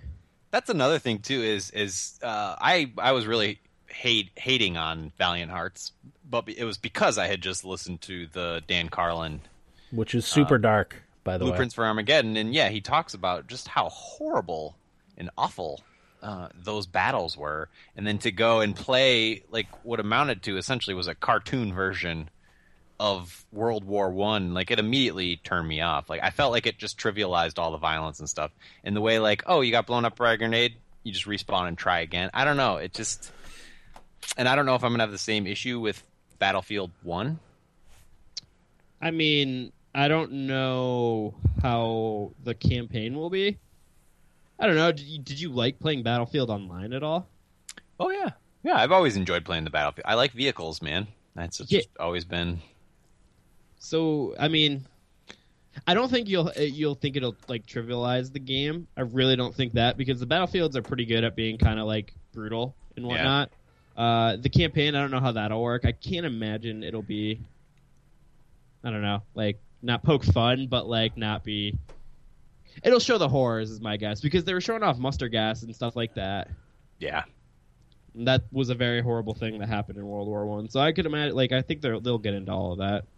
I'm also totally okay with trench warfare. I would just sit in a trench for two hours if I could, and play like multiplayer trench warfare. I think that would be so much fun. Just like waiting for your shot forever. Mm-hmm. Yeah, I don't know. That's just me. which I could see Corey just in the trench while we're all playing online, just trying to pop out with a shot every now and again. just smoking a cigar, just waiting. if it were me, I'd want to be, you know, in a tent somewhere playing in the strategy, away from the danger. And Beardless 2 also brings up a good point. Don't all war games trivialize the horror of war? Well, Yeah. yeah, that, I mean that was kind of my point because I had just listened to the Blueprint for Armageddon. You know, I, I felt really close to the horrors of that war, and that's why Valiant Hearts didn't do it for me. Sure. Yeah. And I guess I probably shouldn't listen to that again before I play Battlefield One. I think it'll be completely different because Valiant Hearts was like a cartoony, um, like platformer. Like this is at least a like a shooter. Yeah, yeah, but still, know. people are running around worried about their KD, and all I can think about is how many civilians died in Yeah. a specific battle. You know, I don't know. It's gonna be interesting interesting to see how this works. I'm guessing we're gonna see a lot at E3 of this game because they did kind of show off a lot. Yeah. I'm excited. So I mean, so EA's press conference, we're gonna get Mass Effect Andromeda and Battlefield One. uh, Mass Effect got delayed again. Yeah, but they also said that they're gonna show off a lot Oh. of stuff at E3 or show off more or something like that, more than a teaser That's good. like last year. Cool. I guess then my last nibble bit is that Heroes of the Storm is getting some changes to the game, um, mainly to the ranked play. I know this won't mean anything to you guys, but for some of the people who really, I still play Heroes of the Storm, so it's kind of interesting to me. But the players will rise their uh, ranks like normal, but there will be different tiers for them. Like there's bronze, silver, diamond, gold, all those, which I think they're in other MOBAs too. Um, which is cool, and like you get rewards for rising through the ranks and getting different um, um, different tiers. Like you'll get gold, you'll get mounts, you'll get. I think those are the only two things that I saw. And also, they announced the next two heroes, which is going to be Chromie, who is a little gnome hero from the Warcraft universe, and she's like a time mage sort of thing, who looks really awesome. She's an assassin. And then there is Medivh, who is a specialist, which only has like one attack, but is to be honest with you, I don't really know how Medivh plays. Only has one attack, but I think he's going to be really good at giving um, support to the other heroes on the battlefield. I know a lot of people on the Heroes of the Storm subreddit was talking about how Medivh is broken without having even played him. Medivh OP. Yeah, that that's I guess the consensus, which nobody has any idea because everybody complains about the new hero being overpowered the first week because nobody knows how to play him Right. Or play against the hero, and then slowly, like if it's overpowered, then people will the Blizzard will nerf it. But Who's going to be the second Overwatch hero in Heroes of the Storm? funny you mentioned that, Dan. Um, th- it's not a next Overwatch hero, but Nova's getting a Widowmaker skin, Oh, which kind of sucks because I kind of wanted Widowmaker in there. But um, the next Overwatch hero, who besides Tracer, who else would you say is like would encapsulate Overwatch? Winston. I would be fine with Winston. That would be pretty awesome. D.Va. no, we know the answer to that. It's Bastion. Bastion. I don't know. We'll get in. We'll get into talking about Bastion later. sure. I'd be fine with because maybe Mercy because like they need a support.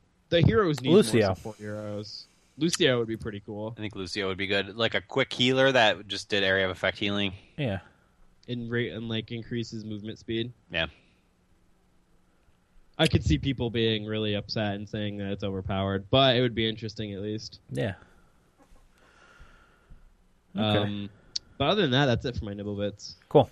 How was your week? Well, Uh, it's good. I'm finishing up school, which I'm really excited because the semester really dragged on uh, for me. Felt like it was like a seventh month semester as opposed to like three. And which is funny because it's my easiest semester that I've had. Like I'm signed up for 19 credits next uh, next fall, so that one's gonna be way harder. But I'm hoping it goes way faster. That's what I always said, Will. My most difficult semester was my last semester, which was 12 credits, which is the Mhm. minimum you can take and be full time. And I planned it that way, so I had an easy last semester, and it was by far my most difficult.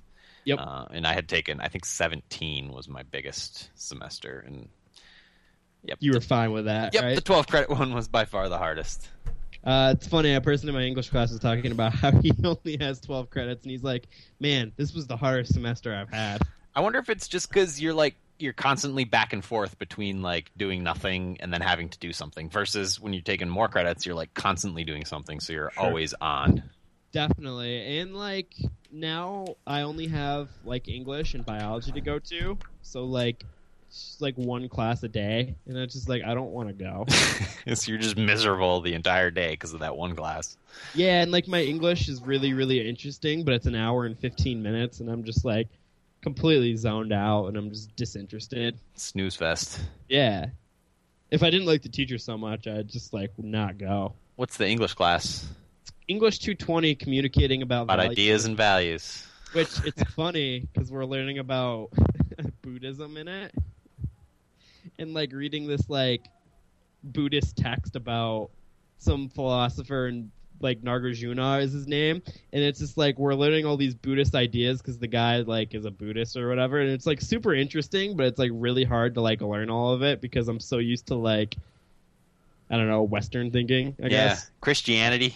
Yeah, and it's like I'm de- I'm definitely not becoming a Buddhist, but it is a little interesting to learn about it. And our final project is we have to do a five page paper on uh, wisdom, like a guide to wisdom. I like it. And I literally have no idea like what I'm gonna do, but well, I kind of have an idea, but I um, uh I was in the presence of His Holiness the Dalai Lama. he brings up the Dalai Lama. Yeah. Actually, he just the other day he was talking about how because Buddhists don't have any sense of self, they were explaining low self esteem to Dalai Lama, and he just had he was blown away by that. Yeah. It's like self what? No. exactly. don't like no. Self-esteem. selfless. Self esteem is a big thing here in America. Sure is. yeah, and he said it like It's all was a that big, matters. like amphitheater full of people, and he asked like how many of you like have this, and like eighty percent of the people raised their hand, and he was like, "Oh my god, this is crazy." This is blowing my mind. Yeah. And so like it's cool to learn about like all that stuff and I find it really interesting and I really like the teacher. He's like this as soon as I saw him I was like, oh as soon as he said I want everybody to put the chairs in a circle, I was like, I know what kind of guy this is. And I look up and he's like in a flannel, tight pants, long gray hair and a ponytail. Is he Buddhist? Yeah, he is. He meditates and all that. But Nice. really like the class. Um, I am excited to be done with it, so I don't have to worry about school anymore. Other, uh, I guess hockey. We can talk about. I don't Sure. know, Dan. Yeah. You can you can take it because your team's the only one that's still playing. Game seven tomorrow. I Uh, cannot wait to watch it. You think they're going to play better than they did last uh, game in San Jose? My only hope is that they don't go in and, and lay an egg like they did uh, game five. Uh, you know, if they ultimately end up losing, like I'll be happy with, with what they did so far. Uh, as Yeah. long as it's a close game, like I, I don't want them to get killed like they did against San Jose in game five in San Yeah. Jose. So uh, the the positive thing we're looking at is that it's the first time since the playoffs have started that the Predators have gotten more than one day of rest in between games. Yeah, Um, you know, San Jose had almost a week in between their series with LA and series with Nashville. Uh, Nashville finished up in Anaheim and went right to San Jose. Uh, one day in between games. So hopefully that extra rest does them some good, and uh, hopefully it's a good game. It's funny because I listen to a lot of podcasts. By the way, listen to the Steve Dangle podcast. They talk about the names of the Western Hockey League players that just got drafted into the WHL. I read that article actually. oh my god, Yeah. like Timber, Yeah, there's some good ones Steel on there. Boomer. And they're just making fun of 15-year-old kids the whole time, but it's hilarious to listen to it. But they picked um, San Jose to win the series in like four or five games, and I'm like, are you kidding me? Yeah. I don't know. I think I, I think the Nashville Predators are like the lead are the most underrated team in the NHL. sure. I think they like it that that way though. Oh, definitely. They've just got so many like I would say they're they've got the best defensive like pairings in the league. I feel like Ellis and Ekholm could pl- be like a top pairing on another team. Yeah. So Yeah, I don't know for sure. I just I re- I really want Nashville to advance because I really think that they can go to the cup if they they advance. I don't know, man. The the thing I, I always look at is Nashville was the fourth best team in the Central Division. Mhm. So, you know, who knows when we go up against uh, one or two in the Central. This is how I look at it, Dan. You also had a really bad year because Rinne was pretty horrible for eighty percent of it. Yeah, he's finally playing better. I was just And glad. I was just glad that Arvidsson was the one to get the overtime goal. Oh yeah, that was he- beautiful. He's played so hard all playoffs, and it was it was good to see him be the one to score the over- game winner in overtime. The best part is he wasn't even looking when Yeah. he shot the puck. He just kind of flung it on net, and it was Yep. just like the perfect location. Yep, it's good stuff. I uh, I mean, San Jose is considered an awful home team, so I'm kind of surprised Nashville hasn't won a, a game there yet. They've never won a game against San Jose in San Jose in the playoffs. Really, Yeah, maybe this is. I mean, at at some point that trend has to break. So sure. maybe this is the time. Hopefully, But I'm re- I'm really excited for you, Dan. I really hope that they can they pull it out. yeah. Thanks. Me too. Yeah, because they're the team I'm bandwagoning now. So That's all right. They don't have too many bandwagon fans, so no, it's funny because Johnny's brother Nick is a Capitals fan. Uh-huh. They just got eliminated Yeah. last night. So I was like, "Hey, sorry, man. I was really rooting for them." And I was like, "There's room on the Predator bandwagon if you want to join." there's no Have one the on it. Predators made it to the conference finals yet? No, they've only made it as far as the second round. This is actually the first time uh, I think they had never played a game later than like May 9th. So already they're uh, they're in the playoffs like at a later date than they've ever been.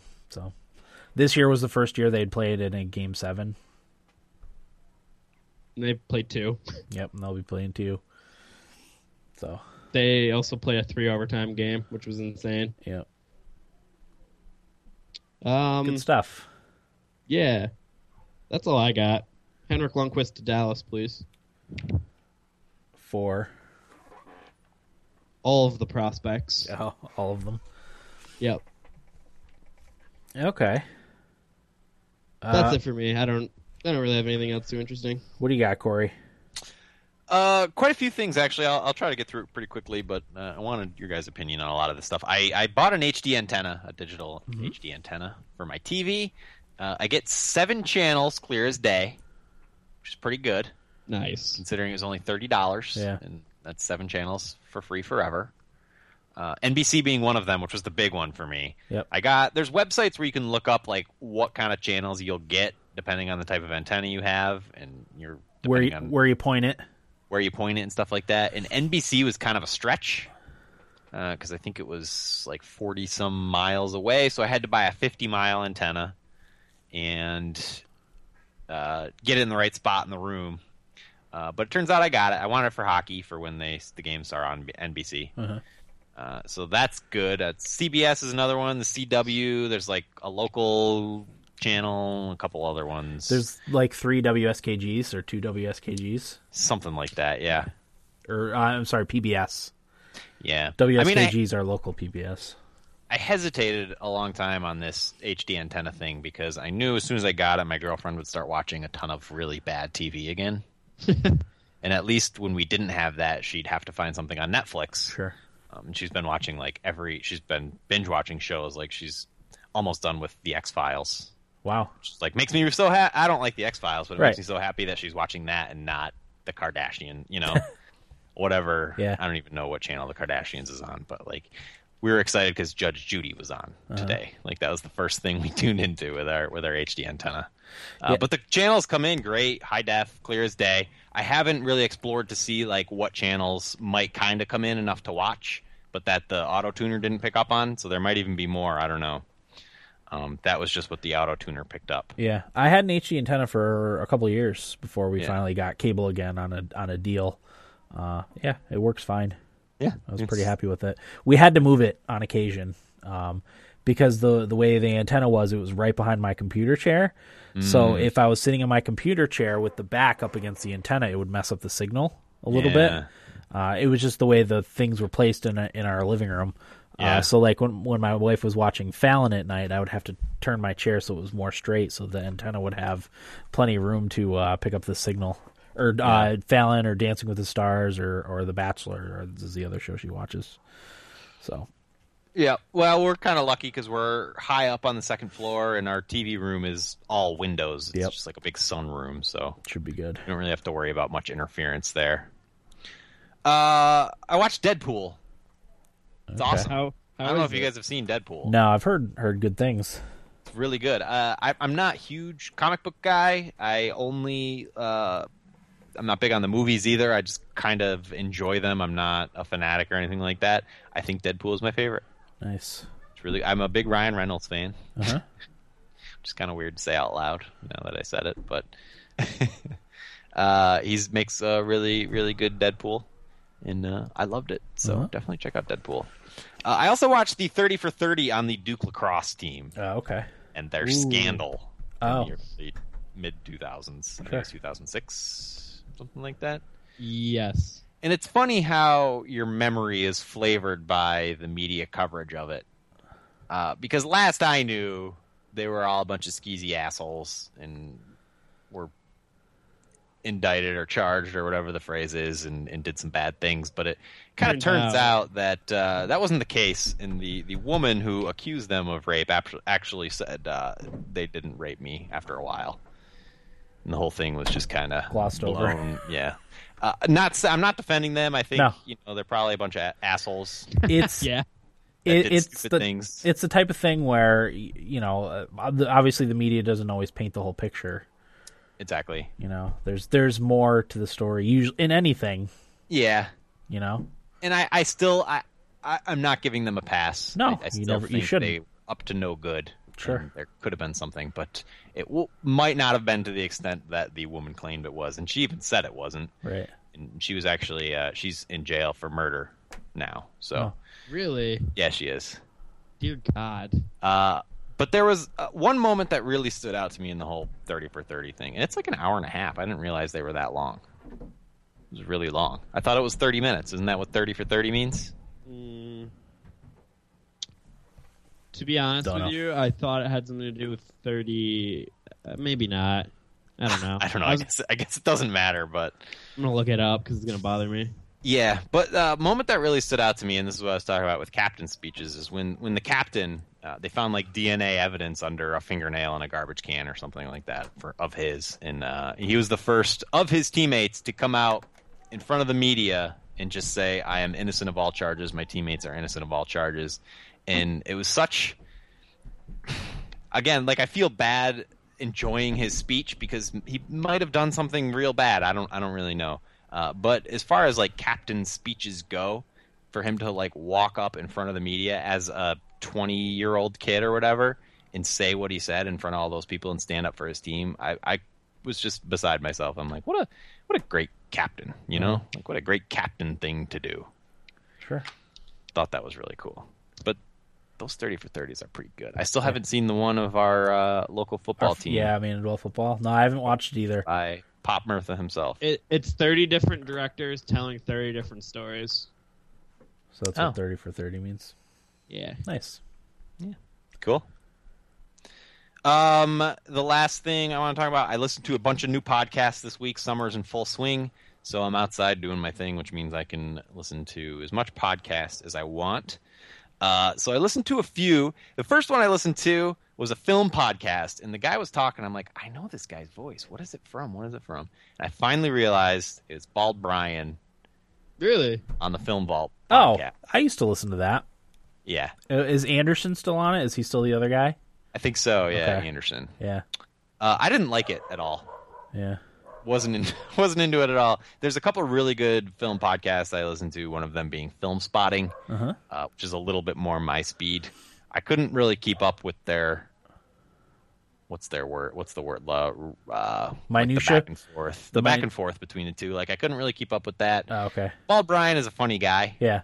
uh, and I was laughing out loud at some of the stuff he said. But as far as like the infotainment aspect, I just Uh-huh. wasn't getting anything out of it. Gotcha. Yeah, I, I listened to that for a little while when I was because I, I don't even even really watch movies that much.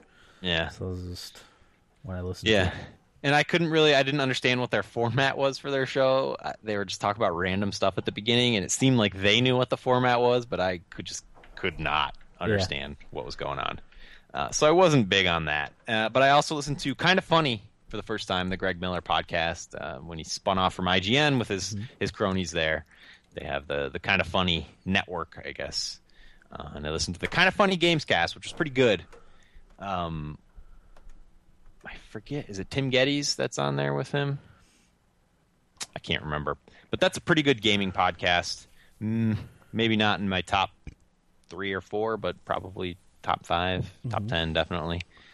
Uh, also, listen to Ask Me Another, which is a trivia podcast out of NPR. That's a big nope for me. Didn't care for it. Uh, if you want good trivia from NPR, listen to Wait, Wait, Don't Tell Me.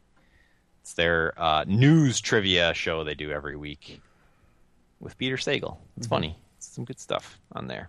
What Uh, if you this- hate the news? you'd probably still enjoy it. There's some good humor. They have a panel list of comedians that are the contestants, and they To make fun of stuff. include civilians. Yeah, yeah, they do. Nice. Listen to another one called "Welcome to Night Vale," which is uh, I don't understand the gen. I don't know what the genesis of it is, but it's like four years into it or something like that, and I think it's weekly. I can't remember, but it's this fictional world that was created, and it's just a series of. It's like a, a talking head, like doing a public service announcement for the local children and talking about the news that's going on in this fictional town that this writer created. That's kind of uh, science fictiony, weird stuff going on uh, there was he was talking about aliens and I don't know. Like I read the description because it was on one of the top rated pod. It was on the top rated podcast list, and I read the description. It said, "Oh, start at the beginning or just jump in whenever, and it'll make total sense." It made absolutely no sense to me. of course I- it didn't. the production values were good, but I I don't know. I probably won't listen to it again. I didn't really get enough out of the the lore to to catch my interest. So Uh-huh. I could I could I uh, understand the appeal, but probably not for me at this point. Sure. Uh, and then I listened to two Game of Thrones podcasts, nice. which I'm hooked on. There, I subscribed. I'm going to listen to them every week. Um, one of them I listened to was called Game of Thrones, the podcast, and that was the better of the two. And they do. Are you guys still there? Yeah. Yeah. Is the video cut out? Of course it did. That's weird. Uh, the Game of Thrones, the podcast, and what they do after every episode, they do the instant take, which is their like 30 minutes, just immediate thoughts on the uh, most recent show, and they do it right after the episode. So that's up like Sunday night. It's two guys, very knowledgeable. One of them's read all the books, knows all the lore, reads the wiki all the time. The other guy just watches the show, so it's good to have the two perspectives Yeah. and then uh, they do like on Tuesday they do their main episode, which is you know they have time to process it, they think about it, they compare stuff, and then they come and talk about it, and then they do the spoiler cast even later in the week, and this is all based on a single episode. Uh, they do the spoiler cast, which is they bring in information from the books and talk about stuff that might be a spoiler. Although at this point the show is a little bit ahead of the books, so. Uh-huh. I mean, there still is some spoilery stuff because Sure. the the show tends to jump back in the book timeline to pull stuff up. Yeah, there was a so a good one for uh, in this week's episode that was uh, that was talked about in the very very beginning of the first book. yeah, was it which one? Which part was it? That was the sword fight. Oh, Part. the Tower of Joy. Yep, Oh my god, I know. What so good. scene. Oh So my, good. Arthur Dayne. It was amazing. That whole It part was, was, it was amazing. We'll talk. Uh, we should talk Game of Thrones. We should. Uh, and then the other one's a cast of kings. Not as good as the Game of Thrones podcast, but it has a podcaster I really like. His name's David Chen. He does the Slash Film Cast, another film podcast uh, that I listen to, and he also does the Tobolowsky Files with Stephen Tobolowsky, who's a relatively famous character actor. Uh, Ned Ryerson from Groundhog Day. Uh-huh. Is he Ned Ryerson? Ned? Ned Ryerson? Oh, he's like he's the guy that says, "Watch your step, first step. It's a doozy." Yeah. Okay. You remember that guy? yeah, I know who that's mean. Stephen Tobolowsky. Okay. Um, but same type of thing. The the woman on that, I forget her name, Vanessa, maybe is her name. Uh, has read all the books, knows all the backstory. David Chen is just a show watcher, so again, they have the dynamic of the two, uh, and it's also really good. But of the two, I preferred the the Game of Thrones podcast. But Uh-huh.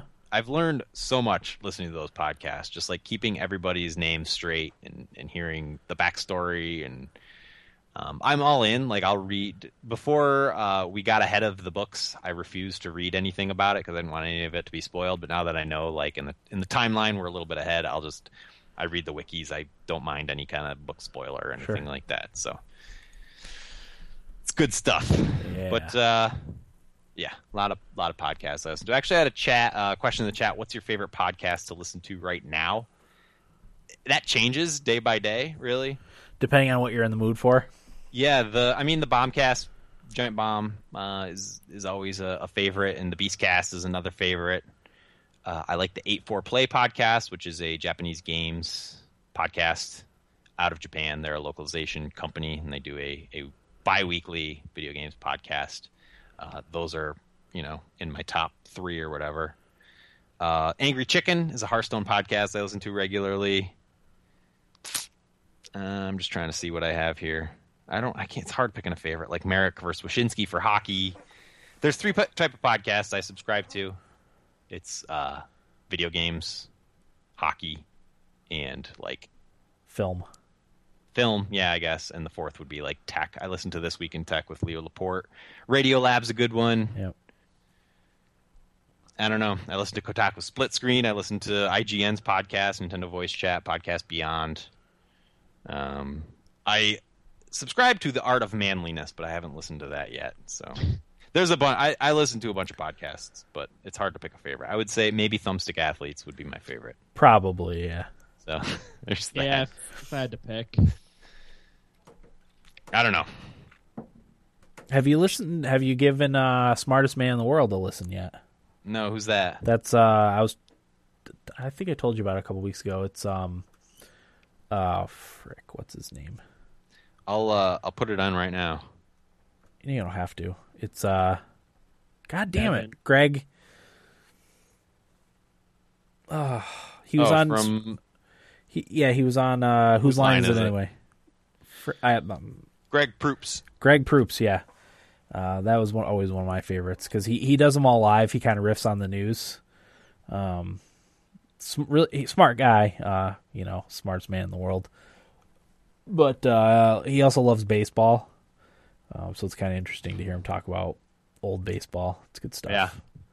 It's kind of like I've listened to a ton of podcasts, and I find myself trying to determine like what makes a good podcast. yeah, And uh, like I talked about the the Film Vault one, um, like they're funny guys, but it just didn't come together in an Sure. interesting kind of way. It's like you need a bunch of different things. You need like chemistry, uh, a little bit of humor, and enough like information to keep you engaged. I don't know.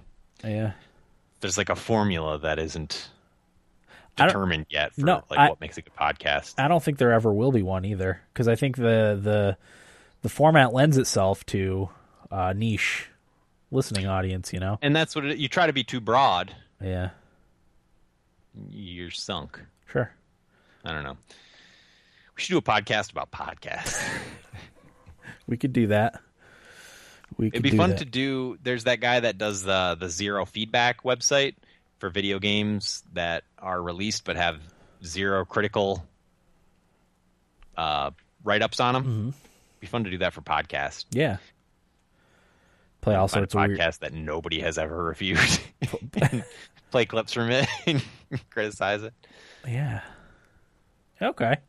Anything else, Corey? No. Uh, I don't really have anything else going on either. Yeah, so uh, we'll take a quick break and be back with what we played and feedback in just a moment. Welcome back, everybody. Episode 251 of the Thumbstick Athletes podcast. We are now in uh, what we played. So uh, I'm going to get this out of the way. I beat Dark Souls 3. Yeah. Thank you. Um, I was gonna and I was gonna play Overwatch. It was what Friday or Saturday night last last. I I, I think all you guys were playing Overwatch, but I was like, you know what? I'll play Dark Souls. I'm I'm close to the end. I didn't know how close. Apparently, I was a lot closer than I thought. So uh, I took a few stabs at the final boss, and I was like, man, this is this is not going to be easy. Uh, but it turns out I just had crappy partners helping me.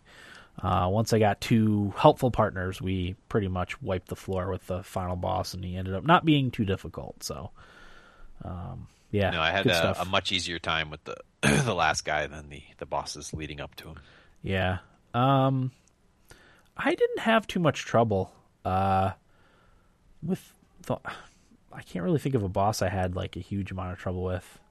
Probably the um the Pontiff Pon- Pontiff Suleiman, or Sullivan. He's the one I had the most trouble with. I probably took tw- 10 or 12 tries with him. Really? Um all the others I didn't have too much of an issue with. So, See, I didn't have an issue until the the dancer. oh, the dancer was was kind of hard, yeah. Ah, Every time she grabbed me, I wanted to throw my keyboard out the window. Yeah, because that's a one hit, one kill grab. Yeah. Uh, so yeah, uh, I had a blast with Dark Souls. I, I like Corey. I immediately started the new game plus uh, and played it for a little while. You know, I just blazed through the starting area. Uh, you're way over leveled, even in new game plus for for the starting Yeah. area again. So I But took it's- down the Ion I, I, Iudex Gunder Gundyr thing. You know, first first try. I think I got hit once. Um, yeah, it was pretty easy. Uh, but then I fired up Dark Souls One again and started playing that. All right, we Yeah. should discuss how we're going to go about our playthrough. Yeah, because I, like I figured I would play it a little bit and get get a feel for it again because it's been a while since I played that. I think the last time I played Dark Souls One was after I beat Dark Souls Two, um, and I played and I got to a point where I just couldn't advance anymore. But uh, I've since far surpassed that one spot and have done quite a bit on Dark Souls One. I rang the first bell Yeah, on the Um, roof. on the roof. Yep, Oh, you know, what? I did that too. roof of the cathedral. Uh, I pretty much cleared out all the spots that you can go up. Um, I beat the Moonlight Butterfly boss. Don't think I've done that one yet. Okay, that was um, that was in where you go through that foggy area with the trees, the tree guys with the whips. Did you do that yeah. part? That part was a pain. Uh, I killed the Hydra that was over there too. The one that's throwing fireballs at you? Yeah, killed the Hydra. I don't think I ever did that. Um, so yeah, I've I've pretty much cleared out that part. I need to go into the dungeons now. Did you uh, do the go down. texture texture mods and all that stuff? Yes, I did all that stuff. Uh, it does affect gameplay a little bit, apparently. Really? Uh, I did the sixty, the DS fix Yep. update, uh, which does textures and all that stuff. It also updates it to sixty frames per second. Uh, that apparently affects your roll and it affects your jump a little bit. Hmm. Uh, not enough to make it so you can't beat the game, but it definitely slows. It definitely slows down the roll a little bit. Um, so if you're, I a- didn't know that. If yeah, if you're a dodger, just because it messes with the physics, changing it from uh, locked thirty to uh, locked sixty frames per second.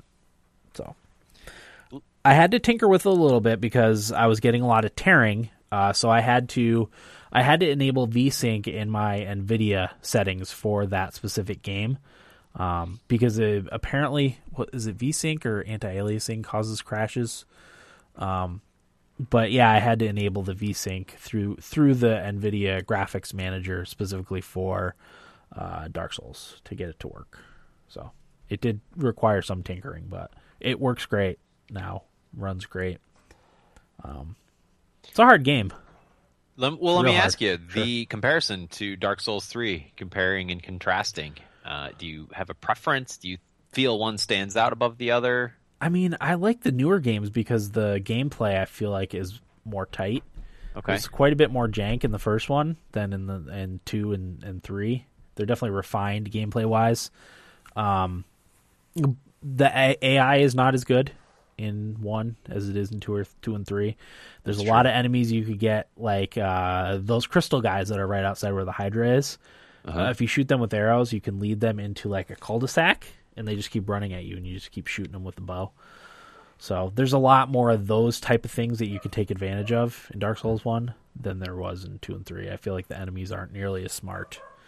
Um, but at the same time, like it's it's it feels like a little more foreboding uh, and dangerous and scary than the other games because of the the way. Uh, the, at least at this point, I haven't gotten any fast travel.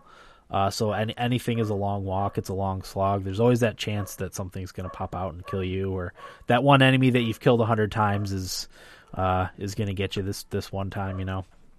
I don't So- believe there is fast travel in the first one. I've heard you can get it later on. There's a not fast travel in the way that's in Dark Souls two and three, but there is a way to fast travel. Uh, Apparently, I, I mean that Okay. could, that could be completely wrong. I don't know. Um, but Yeah, I mean, there's sputtered out. there's the homeward bones that you can use, Right. um, but that's in two and three too. So, but yeah, I'm really having a good time. Me and Corey are gonna do some co-op. Uh, we'll have to try and get kind of in the same place, I think. I'll catch up to you. Are you behind me? Think I only got rang the first bell. I think that was the last thing I did. Okay. Yeah, there's a couple other bosses that you have to kind of dig deep to to get in that that area. Um. So, but yeah, good stuff. It is. It is a great game, and I love your adjective of foreboding. Yeah. I think that's a good way to to describe it. Yep. It definitely felt like playing through it. You, It's more scary. and but uh, in that, uh, as part of that, it's I felt like it was more rewarding too. Sure. yeah. Yeah, I've had to solo all the bosses I've fought so far because I don't know if I'm not far enough to the point where anyone has any summon stuff down, but there's no. Well, you got to be no human. No, I know. No, I know. Oh. I know. I know. How, oh, I know how it works. Go to no one- the no one. Wikia. People are always in the chat there. Yeah. and just ask, and somebody will help you. Okay. If I They have a really good, dedicated community. if I if I run into trouble, I'll have to do that. Um, I I, I had some trouble with the gargoyles up on the roof. Took me Yeah. probably four or five tries before I could beat them, but I ended up beating them, and I think I've killed like three or four bosses so far. One of them was a really janky boss fight. It was with that demon. Um, it's kind of on the lower level of the undead burg. You go through the it's a roundabout way, but it's a it's a small room that you fight this demon in, and there's two like dogs. But I just went up on onto a ledge, and I was able to just shoot him with arrows until he died. Huh. Yeah, I don't remember that one. yeah. But good stuff. Memory's murky. Great stuff. Yeah. Uh, so I played Dark Souls one, uh, and then Overwatch. You want to talk about Overwatch? Let's talk about Overwatch. I kind of wish Eric was here for this. but- Sure. Um, yeah, I mean, I played quite a bit of Overwatch last week. Uh, I probably stopped this weekend. They extended the the open beta another 24 hours. Um, but I think one of my favorite char- uh, I my goal for the the beta was to get used to one character of every like archetype. You know, I wanted to get good at like a assault, defense, uh, tank, and support. Uh, and the last one I needed was support, so I tried. I was on a team that needed a healer, and no one wanted to be the healer. So I tried Mercy because I know Mercy's like a good healer, but I was just having no luck whatsoever. So uh, I was only vaguely familiar with Lucio's abilities. I knew that he had uh, area of effect healing, um, but I ended up jumping in, playing a game as as Lucio, and dominating, dominating. Uh, I really ended up loving his abilities, and uh, I had a lot of people compliment me on how how good of a Lucio I played, which was nice for me because I'm not really a first person shooter player. There must be something to that, Dan, because I had the uh, quite a bit of success as Lucio as well. Yeah. Once you learn his abilities, like he's amazing. Yeah. uh, especially for anything where you have to capture like a point, or, or if you you know you can keep your team around a payload that you're escorting. Um, his his abilities are great because he, uh, for those that don't know, he's an area of effect healer, and he uh, so he has he has two settings. He can uh, area of effect heal, or he can increase movement speed, and you change that with the the left shift. Uh, and then his E ability is it's quote quote unquote turn up the volume or something like that, uh, where it increases his effectiveness of either movement, his movement buff, or his healing. Um, so you know if you're if you're in combat or wherever, you just hit that, and that'll increase the healing and keep keep people alive. Uh, and he shoots like like a normal gun, so you focus on you can focus on the combat and not have to you know as long as you're kind of near your teammates, you're healing them, uh, which is what I liked about him over Mercy. Mercy, you have to focus on healing uh, while trying to kind of stay out of the combat because she's like she can't fight and heal at the same time, uh, which I didn't like uh, as much about her. And then his Q ability is, uh, or his ultimate is uh, shields. So you know if you're again in a combat heavy situation, you hit those shields and uh, protect your Gives you like twice the health yeah, uh, for, temporarily. for quite a bit. And then his uh, right mou- right mouse click attack is like a it's a sound blast that you know blasts enemies away from you if you're getting meleeed or whatever. It's really nice because you can push them off ledges, Yep. holes. Yep. Yep. Um, yeah, I, I had a few games where I was super effective as Lucio and uh, carried my team to victory. A couple plays of the game, um, a lot of compliments from my, my teammates. So that was that was nice. Yeah. Uh, speaking of Lucio, he kind of saved my opinion of the game Oh, for me. okay. I was having zero fun with Overwatch, honestly, and I tried a number of different characters, Mm-hmm. um, and it wasn't until Lucio. And I think part of the issue is the character of Lucio fixed a lot of things I didn't like about the game. Mm-hmm. One of them being survivability, of which there is almost none. Mm-hmm. Uh, and Lucy, with Lucio's heal and his uh, movement song, whichever one you're using, increases your survivability a little bit. Whether it be like skating around really fast so the enemies can't really hit you, which I use to my advantage. Like if I use it sort of as a distraction, Yeah. uh, as I go past enemy lines and then use the boost, the amp boost or whatever, Yep. to the song, which To would make you go super even fast. faster. And so you go behind him, and everybody would turn around while your teammates could kind of get advance a little bit and get Yeah. in position. So I use that to my advantage, and also with the heal, you know, that's just healing you all Yeah. along the way, so you're a little you can survive a little bit more. Yeah. Corey, a lot of the heroes you played also had no escape, like Widowmaker. Yeah, that's true. Um, but I mean, even like Pharah and stuff like that, like Reinhardt. D.Va has good escape. Escape. Yeah, so it's like Tracer. uh, But another thing I really dislike about Overwatch is the time it takes for you to rejoin the battle after you die. Um, Yeah. yeah. It's a long walk, especially if you're a slow character. It takes forever. But with Lucio, you know, you put that speed song on and you amp it up, and Yep. you're there. Yep. In and no it helps your teammates too because that song spreads to them, Mhm. so it speeds them up and brings them back into the action as well. Yep.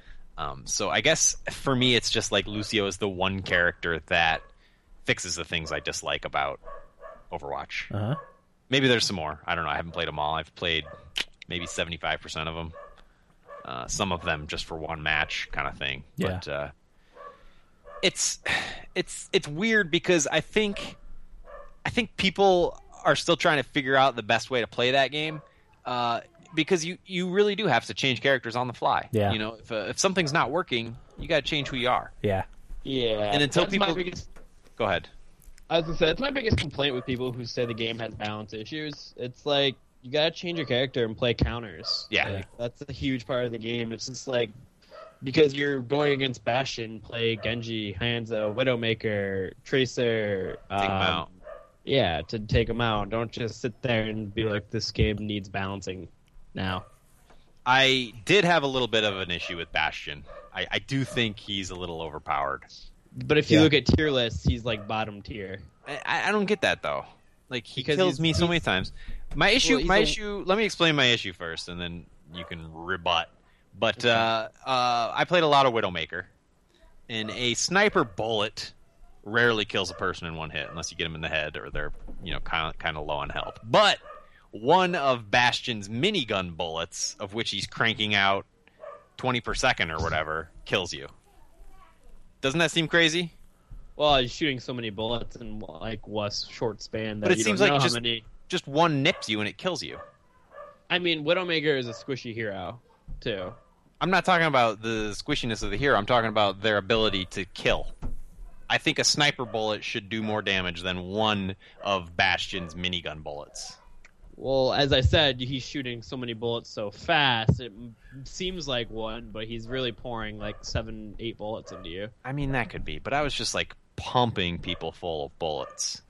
Well, if you as It's just Widowmaker, not getting kills. Th- This was just one instance. I mean, I did have a lot of success with Widowmaker other No, you- times, but you're you're definitely right with Widowmaker. If you, the moment when you shoot somebody, like at hundred percent and don't kill them, that the charge meter with her because the uh, Yeah. further that you have the scope in, the more damage like her shots do. Yeah.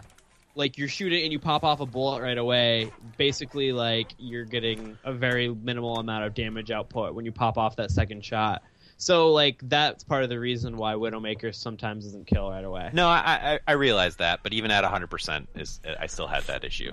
No, you're you're right. I definitely think that sometimes where if it's like in the chest, you think it would kill them and it doesn't. Yeah, There's some. Uh, I read a um, a couple articles specifically on Bastion, and, and some people actually had some good suggestions for uh, quote unquote fixing Bastion. Uh, one of them was you can shoot your minigun bullets, but once you need to reload, um, then you have a then you have to come out of your turret mode and have have a cooldown. Yeah. So you know you you go out of your your turret mode, you reload, and then you have like a whatever 10 second uh, uh, cooldown for it, which I thought was uh, interesting. Sorry, I mean, it didn't mean to interrupt. no, go ahead. My fix was friendly fire. Bastion can do damage to his teammates, so he can't just crank bullets into the me- the melee and only hit the enemies. You know, Sure. he's got to be a little more selective. Yeah, that's that's interesting. But I don't, I don't know. I, I think you're definitely right, Will. Like there are ways to counter Bastion that people just aren't taking It- advantage of. I mean, two off the top of my head right now. Genji deflects bullets. Like he has an ability where he deflects bullets back at the enemy. Yeah. So when Bastion's firing at you, just use Genji and deflect them back at him, and kill him. Another is Roadhog, who's a tank. He can hook heroes, just like have him hook Yeah. hook uh, Bastion out of position, and then he's useless. Sometimes that's not an option though. Like when Bastion sets up in a corridor and you round the corner and just cranking bullets at you before you have time to react. Yeah, I, I don't know. I I don't know. I just I think there's I, there's issues there. I, it's just it's funny. Like I go to the Overwatch subreddit, and like it's now infiltrated by the people who just played the game, which is fine. But like the people who have been playing it since closed beta are getting annoyed because everybody's complaining and saying this is overpowered, that's overpowered, and you're like, like we've been here for the whole duration of the game and seen some like legitimately overpowered stuff. Bastion used to be like really super overpowered. He's Yeah, they toned down. him a lot. He's toned down now a you lot. sound like an elitist. Will. apparently. no, it's just like Here's here's my thing. I played a lot of Overma- Overwatch matches, and I Yeah. found myself getting immensely annoyed by Bastion. And I'm agreeing with you that there are workarounds, but I feel like it shouldn't be every game where I'm just like, oh, there's Bastion again. Like, just feeling like it's bullshit every time. I'm not sure what the fix is. Maybe there isn't one. Maybe you're right. Maybe just everybody needs to get better. But Get I good. I, I just found myself t- being taken out of the game because of Bastion on too many occasions. Sure. The And other he- one, It's Go also on a, it's also the like I keep on getting killed by the same hero, like because he's gonna, of course he's gonna be picked all the time on defense missions be, or objectives because like that's his that's his jam, yeah, you know. Yeah, I don't know. I I just sense. feel I just feel like that the more that I played, the more I could figure out how to counter him. Like I said, Genji is a direct counter, and it makes it, just, it makes it a lot easier to take out Bastion. Or you can just be Bastion yourself and fire back at him. I don't know. I just feel like that a lot of it is people being exposed to the game for the first time and not knowing exactly how to counter stuff, and then therefore it's overpowered because they don't want to figure it out. yeah. No, you're you're definitely right. I think there's a bit of a learning curve in that. Like the way to play this game is not to get really good at one hero and, Yeah. and use that hero and, and stick with it. It's like you're you have to change on the fly. You have to respond to what the team, the other Yeah. team has. Uh, and that's just like it's kind of a new. I don't know of other games that do that. it's like a MOBA in that way. You have to know what the other what the other team's heroes' Yeah. powers are. yeah. Uh, you're useless if you don't know that Roadhog can hook you. You know, like you got to learn all that stuff, and uh, there, there's a learning curve because of that. Yeah. Uh, you know, obviously you're still going to get hooked occasionally, but at least after you've played him a few matches, you know that's potentially coming. yeah. And it's, it, it you can go, Corey. I'll finish up later. The other one that pissed me off was the guy that turns into the like wheel Oh, Junkrat. Junkrat. Junkrat, yeah. And uh man, every time that killed me, like that pissed me off more than every time Bastion killed me, even though it was rare. But like I think the area effect on that is a little too big. Yeah, at least And at least you it- can hear that coming though. You can. That's a good point. But and that's another problem- thing like you just have to you have to learn like your brain has Yeah. to connect those neurons to say like okay you're running around crazy shit's happening but when you hear that sound Yep. You're like, oh god. yeah you gotta Hit the deck. gotta keep your eyes open Yeah. Yeah, Corey, I'm with you because uh, Junkrat and Roadhog were some of the ones that that bothered me. Be- And the wheel was the same reason because I played a lot of the offense heroes in the game, so they have a lot of like low hit points. and just like I heard that stupid wheel coming around the corner, and like I'm panicking, trying to figure out where to run, and of course I run right into it, and then that makes me angrier. So like I I get that, Yeah. hundred percent. Yeah. It- well, he'd. I mean, it's really clever, but he'd go up on the top of buildings, and then you'd hear it start up, and you'd look around and be like, "I don't, see, it. and then it'd land on your head and kill like six of you or five of you, however many are on a team. Yeah. It's it's crazy, but again, like I, I do kind of like that, Yeah. but it annoys me to no end. He annoys me less than the Bastion. It just pissed me off more Yeah. because it was just, ugh. My uh my crux in playing Overwatch was uh Hanzo. And you guys know about my hatred for Hanzo, but I don't know if I talked about it on the podcast, but seriously, 9 times out of 10 when I died in a match, I was killed by Hanzo. And I think I figured out that part of the reason it's hard to tell when he's shooting you with arrows, like harder than it is for, with Widowmaker, you know, he's a he's a sniper like Widowmaker is. Uh, there's the bullet trail when there's when you're getting shot by by Widowmaker, but Hanzo's arrows are are stealth, you know, and a lot of times I couldn't even tell when I was getting hit by one. Uh, and then obviously if you get hit in the head, it's it's a one shot, one kill. Um, At least they made his ultimate like kind of easy to dodge if you if you see it coming. Uh, the big the dueling dragon thing. Yep. Um, because if they made that hard too, like, ugh, Hanzo, god dang it. I, I love hearing like the, the the heroes that bother that like bother people and Yeah. like always kill you. It's always funny because it's a lot of different heroes. Oh yeah, sure. It's entertaining to hear like what people are like. I hate this hero. Yeah. No, I got killed by Hanzo countless times. It's frustrating. Which is funny because I think I died by Hanzo maybe like twice or three times. Yeah. playing. I wonder if it's it's the way I play. You know, like if I, I maybe I leave myself open to a, a Hanzo type of character. It'd be interesting to see like the breakdown of that. Because I I play Tracer, so it's really hard for Yeah. Hanzo and Widowmaker to hit me. Sure. So I because she's so mobile. Yeah, she's very hard to I- hit. So like, I guess that's sort of, and then like because I'm also um, play a lot of other offensive heroes. Like I, like moving as fast as I can to get through area to area and try to avoid like being, I don't know, one spot long enough. I guess. Yeah. So Corey, are you going to get Overwatch? I don't think so. No. Well, Tito brings up a good point in the chat. Uh, it's a way better game with a group of peeps, which is very true of, Sure. of A lot of things. most games. But uh, I feel like in this one, I would never play it without other people. Yeah. Kind of like Heroes of the Storm, but at least Heroes of the Storm was free to play. Yeah.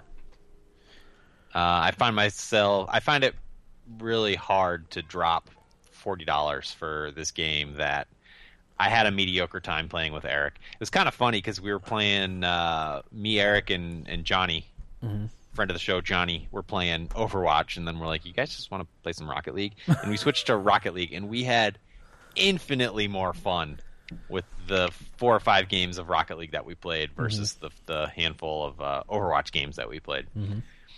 And I'm not saying it's a bad game. It just I did kind of start to enjoy it a little bit once I had some success with Lucio and started to figure out a little bit more of the nuance of the game and like you do kind of have to change on the fly and you have to learn multiple characters and you have to hope that your team is able to change on the fly Sure. and, and Yep. rotate through multiple characters. Um, but I just I didn't enjoy it enough to to drop forty dollars on it, and I probably wouldn't p- play it enough to make that that worth the money. Sure. Here's sort of what I equate it as. It's a shooter, so that shooter rage that everybody has comes out when we're playing it. Yeah, You know what I mean? Because like everybody gets annoyed in shooters. Sure. I think. Because it's I, it's probably the most competitive like online game, really, other than a sports game. Oh, I mean, I can totally see the appeal for people who like competitive online shooters. I'm just not one of those people, so it's just not. I'm not. I'm not either, but I love Overwatch. Love I it. just find that I, find that crazy. I do think that if you don't like shooters, Overwatch might be your best shot at liking Yeah. a shooter. I guess. Competitive online shooter, Well, here's. I mean, the- Overwatch Yeah. for somebody who doesn't like shooters. yeah, I think it has more than other shooters. Yeah, I, I, I think what it has for me, and I've talked about this. Uh, one of the reasons why I like Halo um, is because you can kind of tailor in Halo. You can kind of tailor your equipment and stuff to your to your playstyle, your abilities and stuff that you that you have, and and that's kind of how Overwatch works. You pick a character that's tailored more towards your you know your your play style, uh, if you will. Um, I don't know, Dan. I think uh, Halo is a bad comparison to draw for that. I think Overwatch is infinitely more tailorable to, oh to sure, your play style. definitely. But that that was why Halo. I preferred Halo over like a Call of Duty. Doesn't Call of Duty have more loadout options than Halo? Not really. It's still like shooting the head, you know. Like Halo, early Halo, I should specify. You know, later Halo's a little a little faster, but uh, you know, you had your shield, so you could take a few hits. Uh, you know, a lot of different gun options. Uh, the science fictiony stuff, you know, is enough to Yeah. to make a big a big difference. Uh, sticky grenades, all that stuff that w- you wouldn't get away with in uh, in a Call of Duty. Also, vehicles are a big thing in Halo. Sure. Uh, yeah, it's for me. It's vehicles and survivability. Uh, I mean, Overwatch does give you some survivability options. We talked about with Lucio, and I think that's why playing Lucio helped me enjoy that game a little bit. Uh, there are no vehicles, although that would be fun to have. Maybe you'd like Tracer, Corey. We'll see. I mean, I'm not. I I I would feel left out if like you guys were all playing one night and I didn't have it. I'd be like, oh man. But I I don't know. There are games I liked more that I haven't dropped forty dollars on, or Sure. you know. Yeah. Uh, one other quick thing I wanted to talk about with Overwatch, and Will, you can talk about this. Uh, differences between the console version and the PC version. Um, Yeah. Obviously, graphically, uh, graphically they're pretty similar. Apparently, uh, uh, frame rate's obviously better on PC. Uh, but Paul Tassi wrote a good article, pros and cons of the console versions. Uh, and one of the things he said, he said, which I thought was funny, was uh, the console players uh, picked, you know, uh, interesting hero makeups. They, they didn't quite have the the concept of a good team build. Uh, really like, like. PC players who you know are more used to or more familiar with like MOBA type of games. Um, but uh, Will, you can talk about, a little bit about that. We talked about that this weekend, but I'll let you go ahead. Yeah, I played a couple games on PS4 because one of my good friends is getting it for PS4, so I'm like kind of testing it out to see if I'm going to end up getting it or not. But um, so I played a couple matches online, and one of them was a payload, and I kid you not, the other team picked three Reapers. and didn't leave the starting zone and just fired bullets at us from the safe area to try and kill us, but didn't go out and like openly confront us except one guy who was Lucio was trying, Trying to, to defend stuff. on his own. yeah for the team try to push the payload just himself. So like we're killing him. And they're like not leaving the the starting area just like trying to kill us. And it was it was hilarious. And like they weren't playing objectives. They're playing the same hero. Like three or four were the same heroes on a team. Like just not grasping the concept of Yeah. like the the team based shooter that it is. And like my favorite character to play is Tracer, Tracer because of the mobility and stuff like that, and just I love messing with people with games, and she's like the mess with people character in the game. And I was trying to play her, and I just couldn't get the the feel of it on console very well because like the aiming doesn't feel as as good as a keyboard and mouse. I've always preferred shooters with keyboard and mouse anyway. So like when I go to shooters on like a console, it feels really weird to me. So like I was having that issue, and like trying to blink and like aim was so much harder with a controller. So I don't know if I'll be able to play Tracer on on the PS4 version. Mhm. So there like there's a lot of like small. There I can see people who don't have a PC getting this. Like I think it's a fine port for the most part. Um, it's just like getting used to using the controller because everybody's like abilities are mapped differently on the controller too, which Yeah. is like a weird thing. I use the controller quite a bit. Did you? I switch back and forth. Yeah. You're a brave man. Um, You are a brave man. I think it depends on the character. Obviously, Sure. you know, it's a little bit easier using a character like Lucio with the controller and maybe like a Widowmaker or something. Yeah. Yeah. Now I ran into some people not doing the objective too. Um, probably two or three matches I ran into is people going out trying to improve their kill death. Uh, but I don't think that's going to be a common thing. Is that stat even tracked? Uh, you have eliminations and deaths. Th- there's I- no there's like no- kill death ratio. I don't in think so. Not that I saw. readout. Not that I saw. So, I don't think that that type of player is going to stick stick with the game, or if they do stick with it, they'll they'll learn. Because I was all, all, all about winning, uh, even if I had to play a character that I wasn't good as. If they would help the team in any way, I would I would be them. You know, Yeah. So, good stuff though. Yeah, no, it's can't a wait. good game, and I'm be interested to see what like changes Blizzard does from all of the people because, as I said, there was a lot of complaining, valid and not valid. So it'd be interesting to see what they pick to be like the stuff they fix for the final release of the game. I just hope it works when it launches. That's my that's my thing. I think I'm thinking it will because if it works so well for the open beta, Yeah, because it didn't go down, right? No, I, ha- Blizzard I had no fine. issues. Well, we thought that about Diablo three. Yeah, which that didn't was- work for like a week, wasn't it, or two Yeah. weeks? Really? It was like it was like yeah, it was didn't work for like a week and a half. That's right. Remember you logged in and it was like a two-hour queue. Yeah, no, I like I couldn't. It wasn't even that. Like I couldn't. Uh, that was uh, Knights of the Old Republic was the two hour, three hour, five hour queues. Uh, Diablo had the uh, is it error Error thirty seven code. error thirty seven, and That's people just couldn't couldn't connect for the longest time. you couldn't stream more than like an hour of playing like together. Yeah, I th- down I so think it was like a week that it was it was in rough shape before they got their crap Honest- together. honestly the game didn't get good until like at least a year after. Yeah, I made my 67 cents off of it though, and I'm thrilled. nice. uh, so that's all I played. Uh, Corey, let's hear about Stellaris. Stellaris. Stellaris. Stellaris. Stellaris. So I've been having a little bit of a grand strategy crisis, a little bit, because uh, I recently played Civ Five with all the expansions, like everything, and uh, played one match, and I'm like, I don't think I'll ever play this again. And I found myself sort of questioning, like, what does the grand strategy genre mean to me, and do I even like it anymore? I've always been into strategy games, uh, starting with like an Age of Empires kind of thing, Mhm. or even going back to the SNES, uh, like Utopia, I guess you could consider a strategy game, which is a great game. But uh, I was hesitant to play Stellaris, having tried Crusader Kings and not being able to penetrate that shell.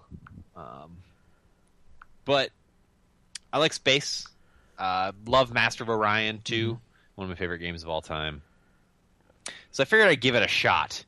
Uh, so I picked my Civ, and you start. I guess Civ is the way to phrase it, but it's more like race. Uh, and I was started off as the United Nations of Earth, as close to home as I could get.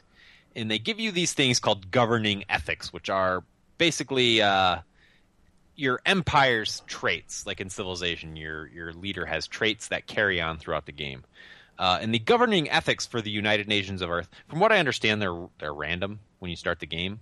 Um, but this is what it gave me: xenophile and fanatic individualist. And the fanatic individualist description reads: We must recognize that society is but a convenient fiction, the byproduct of individuals working toward parallel, overlapping, and contradictory goals, as it should be. Which sounds very human, Sure. you know, capitalist, I guess. Yeah. Almost. Uh, you know, everybody working towards one their own good that happens to work for the greater good kind of thing. So I was the United Nations of Earth, uh, and it does the it's a 4X game: exploration, exploit, expand, exterminate. So right off the bat, you are given a science ship and a construction ship, and you use that those ships to explore, uh, starting with the solar system around you. So I took my science ship, and uh, they give you a they give you quests, uh, especially when you're doing the tutorial, like tutorial based quests. And it says the first one is to explore the system and survey all the planets and everything. And there are moons, like the popular moons, like uh, Titan, Titan. are, are part of the solar system. Um, a couple others. that I Europa? Top of my head. I think Europa's in there. Uh, so you send your ship out, your science ship, and it surveys all the planets. Uh, but there's also like quests that tie in to those planets. Like you'll survey a planet, and there will be an anomaly on there, and you can investigate the anomaly, and that might lead to another quest.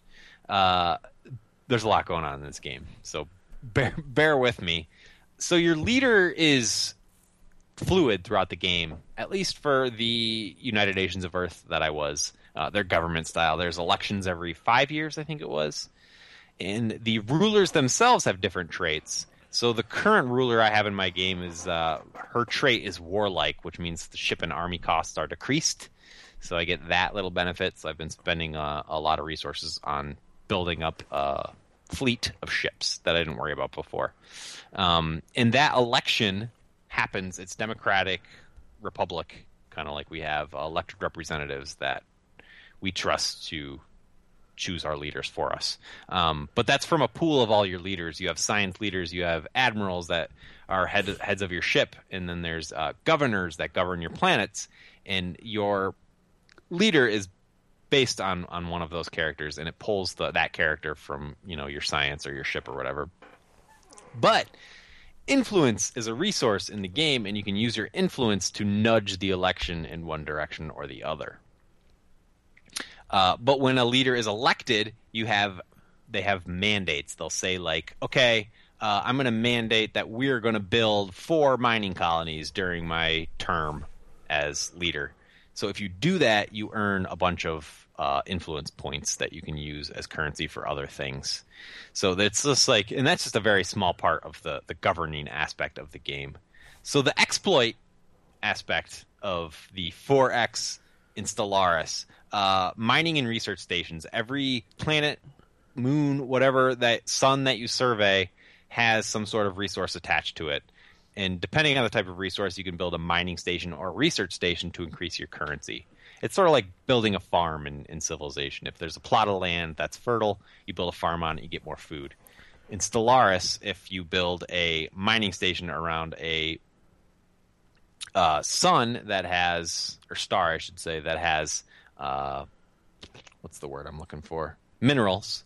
Uh, you will that will be added to your monthly allotment of minerals, and that's what the the resources are based on is monthly amounts. Uh, also, there's planet management, and that's sort of uh, the civilization like putting populations on tiles. So once you go to a planet, it has a certain number of tiles associated with it, and you can build buildings on those tiles to get certain resources.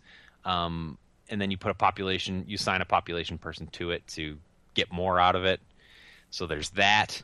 Uh, there's also edicts you can put on a planet, and edicts are bought with those influence points I was talking about from before. Um, one of the ones I use a lot of is the Land of Opportunity Edict. So on Earth, I institute the Land of Opportunity Edict, which increases migration to the planet by 100%. So all the species that I'm allied with or have some sort of agreement with, migration agreement, um, it increases their migration to my planet by 100%. Uh, and that's at the cost of your influence points. So there's that. There's also empire wide edicts, which uh, are like a basic monthly influence cost. So there's one called information quarantine. So if I click on that, it costs me one influence point a month.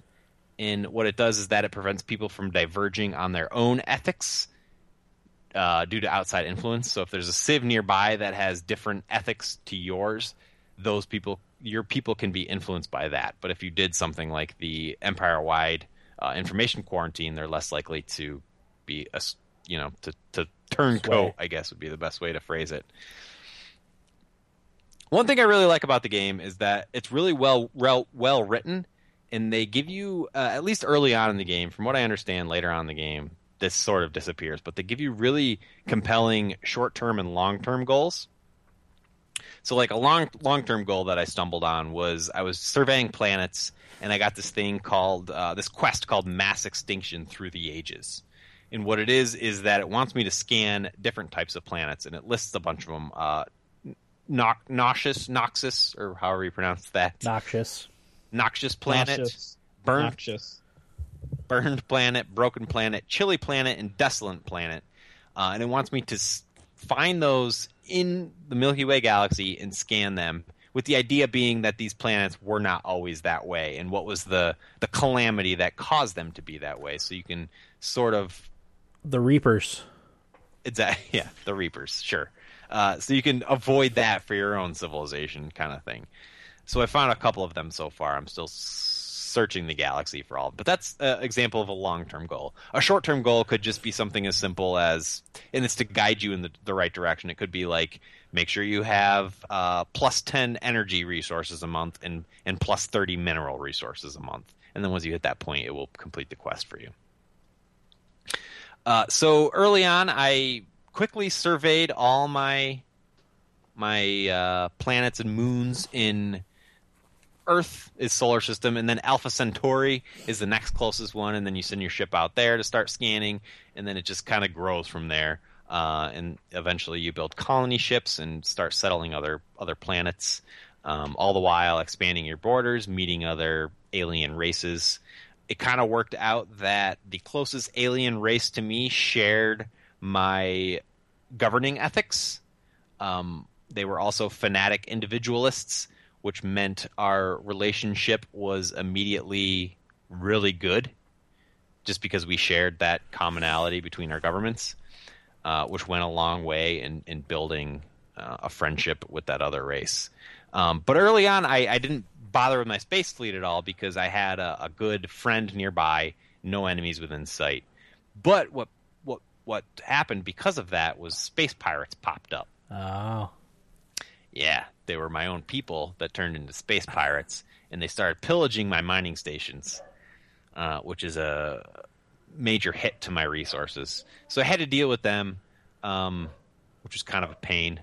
But the uh, going back to my point before about how it's well written, there's uh, some really interesting quests that pop up when you're surveying planets with your science ship. You'll see an anomaly, and then it's like its own little side quest. And then you'll send your science ship to investigate it, and it will say like you can investigate this, but there's a risk, and the risk could be you know you lose uh, your ship takes damage, or every science ship has a scientist who is one of your leaders aboard, and potentially they could die, and they tell you that early on in the game. And I came across this one. I don't know how familiar you guys are with um, the Serenity Firefly series. Yeah, but seen a little bit.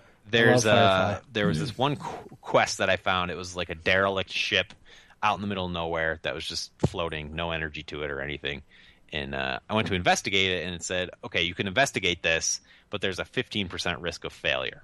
I was like, "15? That's pretty small." But my ship had my best scientist, five star scientist aboard, um, and I investigated it, and it said like, "Oh, this ship, uh, these you don't really know what happened, but it's like space madness had taken over the ship and people lost their minds and killed themselves or something like that.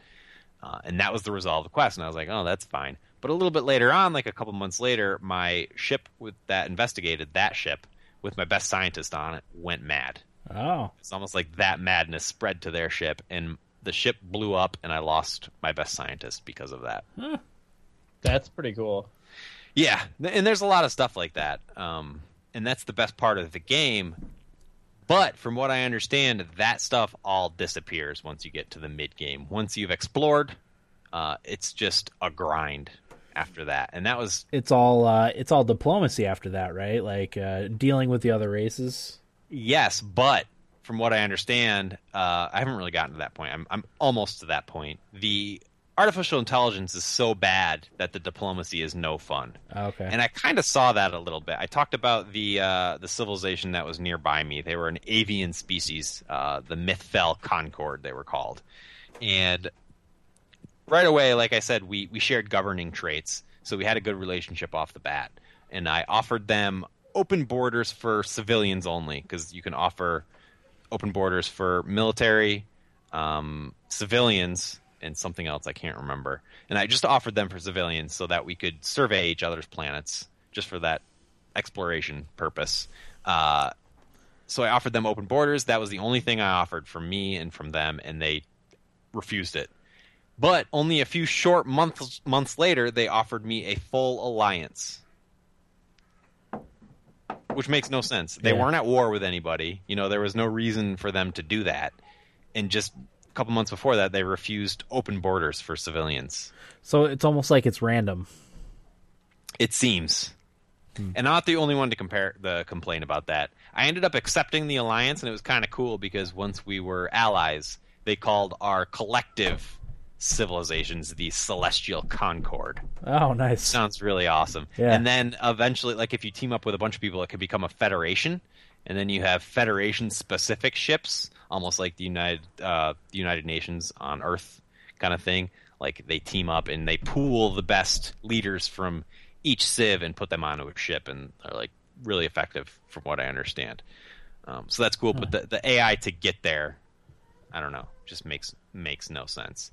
And also, what happens mid game is that you're forced to sector off portions of your empire to be controlled by artificial intelligence governor, which is kind of good and bad because it eliminates some of the micromanagement from the game for you, but it eliminates some of the micromanagement from the game for you Yeah. in the the IGN review I, I read, um, a quote here. He said, uh, "This is I forget the name of the the reviewer. Uh, he gave it a six point three. The Yeah. IGN review is a UK guy. Um, he wrote, "Sectors take the best part of Stellaris, planet, man- planet management, and turn it into nothing. They don't do anything except contribute resources." I guess it like maybe if you're playing on a massive map with however many stars, uh, it could be helpful. But like you said, like one of the best things about Stellaris is the planet management, something that would carry on throughout the whole game, like instituting edicts and putting governors on the planet and building certain buildings and putting population units on them and moving population units between all the planets. Uh, it takes all that away, and all you get is just resources. Yeah, that's frustrating too because I mean we and we've talked about this before. One of the good things we liked about Civ Five was your ability to micromanage or just macromanage as much as you wanted.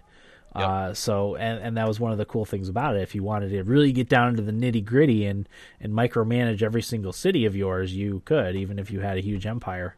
Mm-hmm. And that's some of the that's fun for for a lot of people that play that type of game. You know.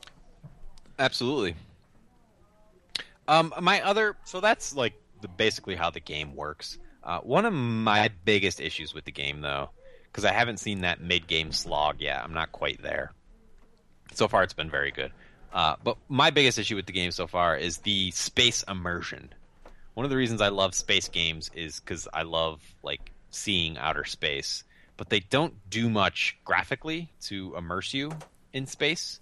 Uh, the galaxy map is pretty boring, and even within like certain star systems, it's pretty boring. The art style, and even when you have like pop-ups from quests and stuff like that, they reuse the same graphic over and over and over again. that it's just not interesting. Like you'll discover a new species, but it'll be the same graphic as the last five species you discovered. Which isn't very exciting, you know? Yeah. It's like, well, why does this one look exactly the same as the other one? Sure. I don't know.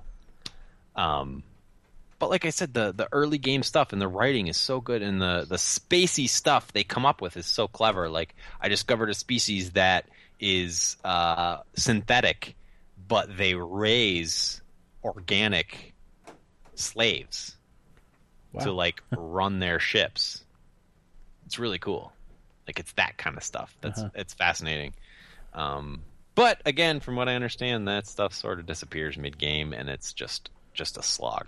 And the IGN review I talked about, he gave it a six point three. Uh, people, I guess, reacted very angrily towards that review. Yeah. In Paradox, excuse me, Paradox actually issued a statement today. Was it today? Yeah, I think it was this morning. uh, in response to that, basically standing up for the IGN reviewer and saying he's well equipped. He's played a lot of our games, um, and he said in his review he played multiple twenty-hour sessions of, Yeah. of Stellaris. So, though they disagreed with him, they stood up for him, which Sure. is nice. Yeah. Um, but also, what I've seen a lot of people note is that Paradox does not give up on their games. No, no, they don't. So maybe we'll see a lot of interesting things added that uh, sort of eliminate that that painful slog through the middle of the game. I guess Sure. end game stuff is really interesting too. Haven't gotten to that point. uh, to you to bring up Crusader Kings two again. Um, one of their one of the complaints about it was the the Mongol invasions uh, are so powerful. Like you know, kind of early-ish game, like the 1100s. Um, that to balance that, that's why they came out with the the Aztec invasions from the west, because the east was so decimated. Um, you know, it kind of left the the central, uh, eastern, central Europe kind of kind of decimated, uh, right right for conquest from from the west. Yeah, uh, that they use the the Aztec invasions, which I know are not historical, but they use that as like a counterbalance to the Mongol invasions. I don't think this game is as deep as Crusader Kings 2, but I, I could be wrong. I don't know that any So game's it's- as deep as Crusader like Kings 2. I picked up on this one pretty quickly. Granted, the tutorial uh, stuff is, is far better Right. than anything I saw in Crusader Kings 2, so maybe that has something to do with it. Yeah. Okay. I definitely want to try it. Yeah, it it's good. It's so far, you know, I haven't I haven't seen the bad stuff yet, so Right. Okay. Did you play anything else, Corey? I don't think so. All right. William, Hi. what do you got? Um, I played a little Uncharted 4. Now, I said I wasn't going to talk too much about it because we're doing an episode on it next week. So I'll just say that I really like it so far. Um, there, Uncharted. I, somebody in the chat said this that the other Uncharted's didn't really look that interesting. And I'm kind of in an agreement with that. I've never been interested in Uncharted, but playing the fourth one so far, I'm like super interested um, in it, and it's see, it's a lot of fun. I really like. Uh, there was like this moment in the early game where you got to play Crash Bandicoot, like the first level of Crash Bandicoot. What? Huh. And it, it and it was it was like a cutscene, and you got to control it, uh, and it was so cool. Like I don't Was know. Nathan Drake hanging out at home and you played his PlayStation or something? Yeah, he was talking to his wife, and he said he could beat his wife's score, Nice. And that's what he did. Um, it's just it's so much fun so far, and like technically, this game is just super impressive. Just like the the environments, like all the environments have been super different and whatnot, and I don't know what's going on with the characters because I don't know who's been in past games and who's not.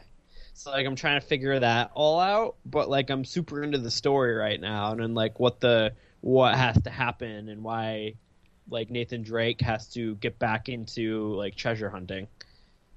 So the the basis of the story is like he's retired from doing the treasure hunting and all the adventures and whatnot, and like this one he has to get back into it.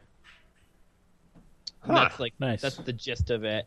And like there's a moment when he's in his like his like uh, office area and he's looking at all the treasure that he's collected throughout the the other games. I'm assuming they're from the other games. Like it's all really cool and like it makes me want to go back and play the old ones. And I looked at the Uncharted collection and saw I could get it for thirty, which doesn't seem too bad of a deal. Um, so I'm kind of interested in doing that. I don't know if I'll like the other ones as much, and I don't know if like the Rise of the Tomb Raider helped me like these games more because that game was super awesome and it's in the same sort of vein as that. But um, yeah, I really, really am liking Uncharted so far. I'm gonna try and have it beat by next week, so I can have a lot more of a, an opinion on it. Nice. But yeah, so that's uh, Uncharted 4. I what was I gonna say? I, oh, I played Diablo 3. I did my first season character. Wow. which I've never done before. Uh, so basically, me and Johnny said, let's do Diablo 3. Uh, because I started playing Diablo 2 again with my friends, and we did a little bit of Diablo 3, and then we said, I don't want to level up to 70 right now. So we got onto somebody to power level us. So we got our characters to level 70, and now we're doing the, the like, grinding for gear and whatnot. What? Because I've never done that, and I really want a cool looking wizard.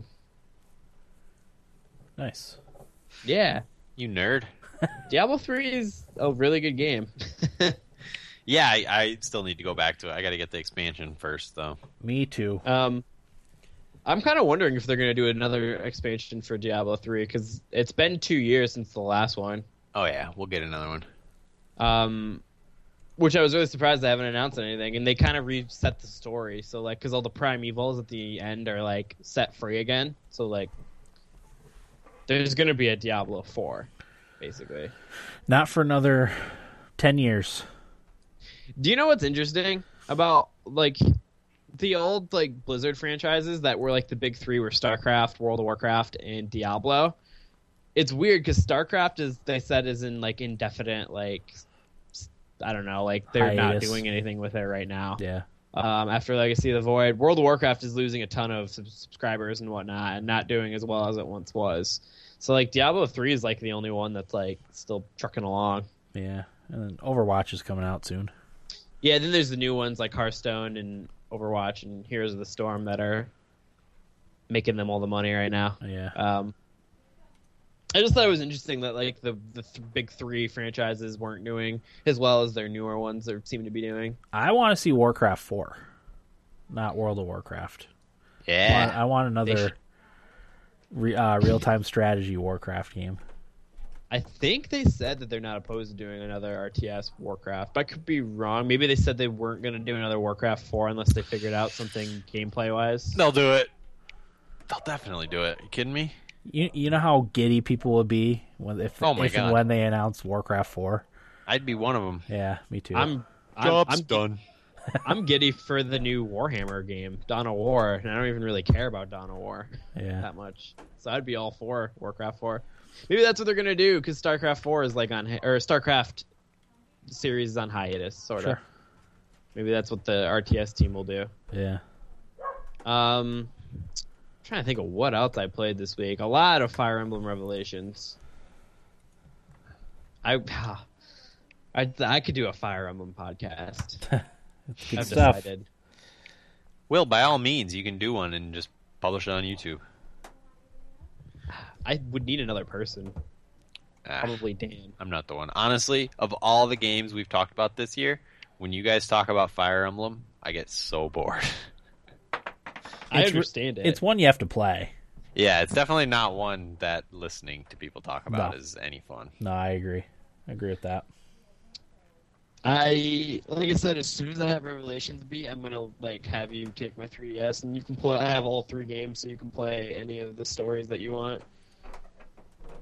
Let me ask you, Corey, which one are you interested in out of all, all of the three? I don't. I don't really care. Any of them. Well, He should probably Hmm, start with uh, Birthright, right? that's what I was. I was thinking. Whichever one gives the biggest Fire Emblem experience. Uh, Conquest. Then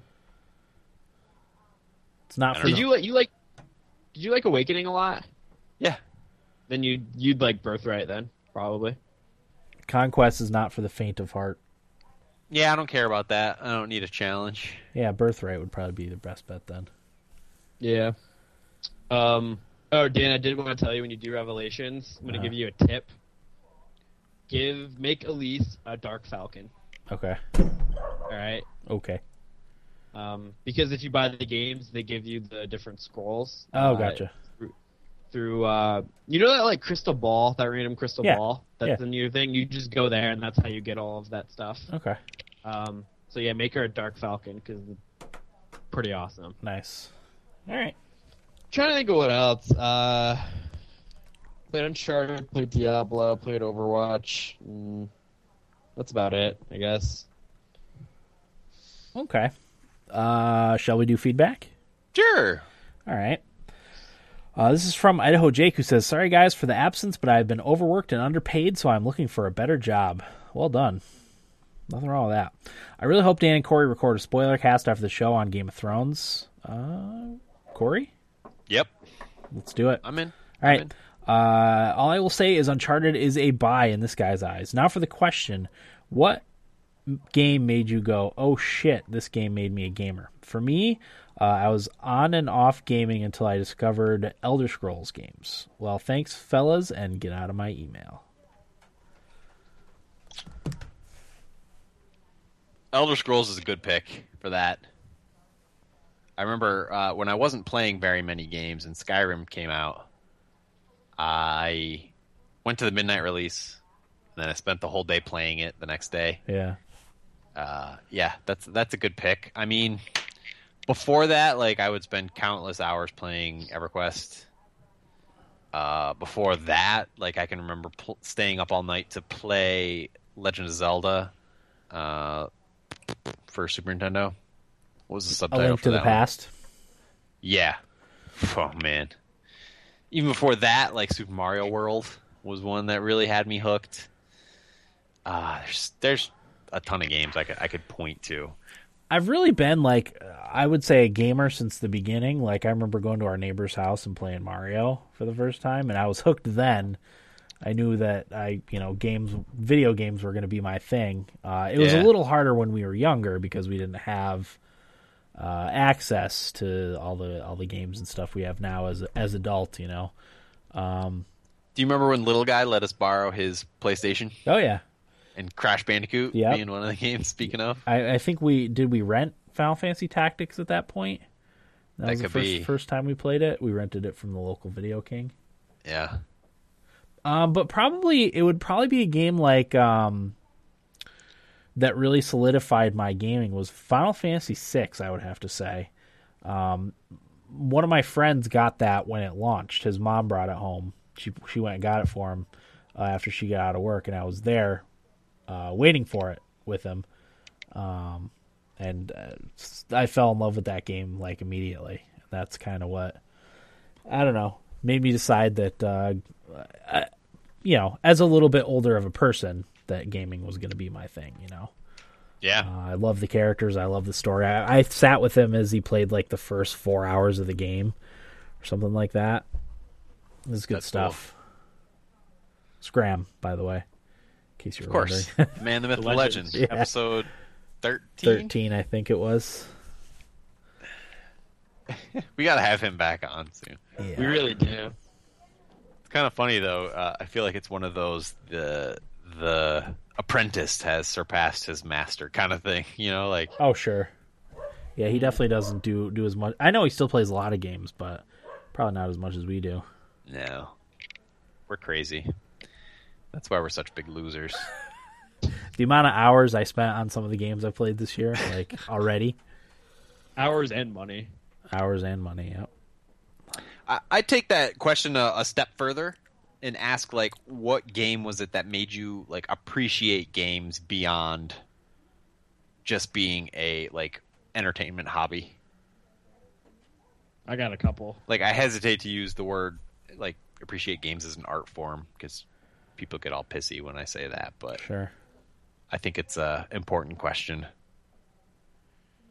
So I had this uh, conversation with some people the other day about like uh, video games having this stigma. Oh yeah. being, you know, and and I I got really I actually got a little annoyed, uh, but that's typical with, with me when it comes to games. Like how Sure. games are are so uh, at least popularly hated. Um, that stigma that they're hated. Um, but yet those same people watch really bad TV, Yeah. and like somehow that's more acceptable. Yeah. Uh, but you can't like you can't sit there and say like no, there's some like really interesting games that are creative and and Just try playing to the moon without weeping at the end of it. Just try. Yeah. yeah. You're dead inside if you don't cry at the end of that game. Would you point to that, Dan, as, as That- your game that honest- pushed games uh, to another level? Uh, probably a little bit. I don't know that I'd ever like wept playing a video game to that point. Uh, Yeah. I got a little like starry eyed when uh, Final Fantasy VII a certain character dies. If you hadn't, if you haven't played that, spoiler from what fifteen years ago. Or whatever. Yeah, when a when a certain character kills another character, you know, you get you get sad and starry eyed, but uh, like I legitimately cried like a baby at the end of uh, To the Moon. Legitimately cried like a baby. That's a good. That's a good example. and there's other games that do that now like uh um that dragon cancer is apparently supposed to be a very sad game um you know corey you played that Has its moments. Yeah. Yeah. Wouldn't recommend it, but it has Right. its moments. sure yeah i would That- yeah i would hold up to the moon as as up there in uh game changers Will? Okay, so answering the first question. Yeah, answer answer second Jake's question, and then I'm curious for science. Okay, so for moments that I realized that I'm a gamer, um, one of them would be when I was little and I was playing games like Age of Empires 2, uh, Unreal Tournament 1999. In Final Fantasy Tactics at like a very young age, and Yep. like understanding the dialogue and like the gameplay and how to command armies at the age of like two or three, and typing torpedo Yeah. so I could cheat in Age of Empires. You were pretty young. Um, but like as I got older, I didn't. It's hard to explain because like I didn't lose the playing video games until the podcast, but like I played a lot less than I ever have. Yeah. So like when I realized like I was a gamer when I played through like the Call of Duty World at War as much as I did, and then uh, playing like the Mass Effect series and Fallout Three. Like Fallout Three is another example because I didn't have an Xbox 360 at the time or a computer that could play Fallout, and I beat Fallout 3 on Dan's Xbox like three times. I beat it on your Xbox, Corey, a couple times, and like I beat it on my sister's when I would stay at her apartment. Like I had beaten that game probably like eight or nine times on the 360, and then when I got my own, like I beat it a couple times. Mass like, that Effect's was- a good choice for sure. And realizing that like video games uh, made you appreciate video games more. Uh, to your question, Corey, like one of the moments that I always remember uh, is a lot of Mass Effect 3. Actually, like when Mordin dies, Mm. and he's like up in the tower doing the singing the song, which like brings you back to Mass Effect 2 and like all the like times you had with Mordin, and then him sacrificing himself for the greater good and whatnot. And then like when Thane died, who was one of my favorite characters from Mass Effect, like that scene where his son's in there and you're in there, and like they do that prayer, like like what a like a beautifully shot scene that they did in that game. And like Yeah. that was like a moment that I was like, this is like my favorite character who's dying, and like he's Has to be me. Someone else might have got it wrong. exactly, exactly. and and that's like a triple A game that's made by like hundreds of people, and it's not even like the indie games, which there's a ton of indie games like To the Moon that like have had that effect that you know that this is bigger than just like a stupid video game. Like I think Life is Strange is another game that has a really good message and story arc in it that Yeah. I still remember and I still tell people to play. Well, that's just it. Like, you know, I think it's uh, kind of elitist and prickish to say like that video games don't tell valid stories. I think in a lot of cases the stories they tell are better than a story you sit and watch on a on a TV. Uh, be, be because you're part of the you're part of the story. You're not passively sitting and watching something. You are Yep. the you know you are experiencing the story as it happens um, from the perspective of the main character, whoever that may be, or the character that you yourself create.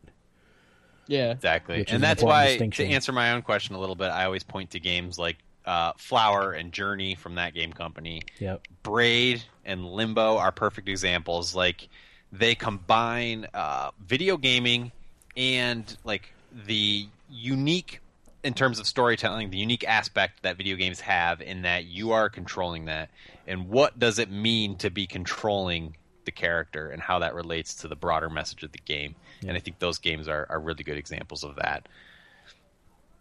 I've always been I've been saying for a few years now that I think video games are like the highest form of art.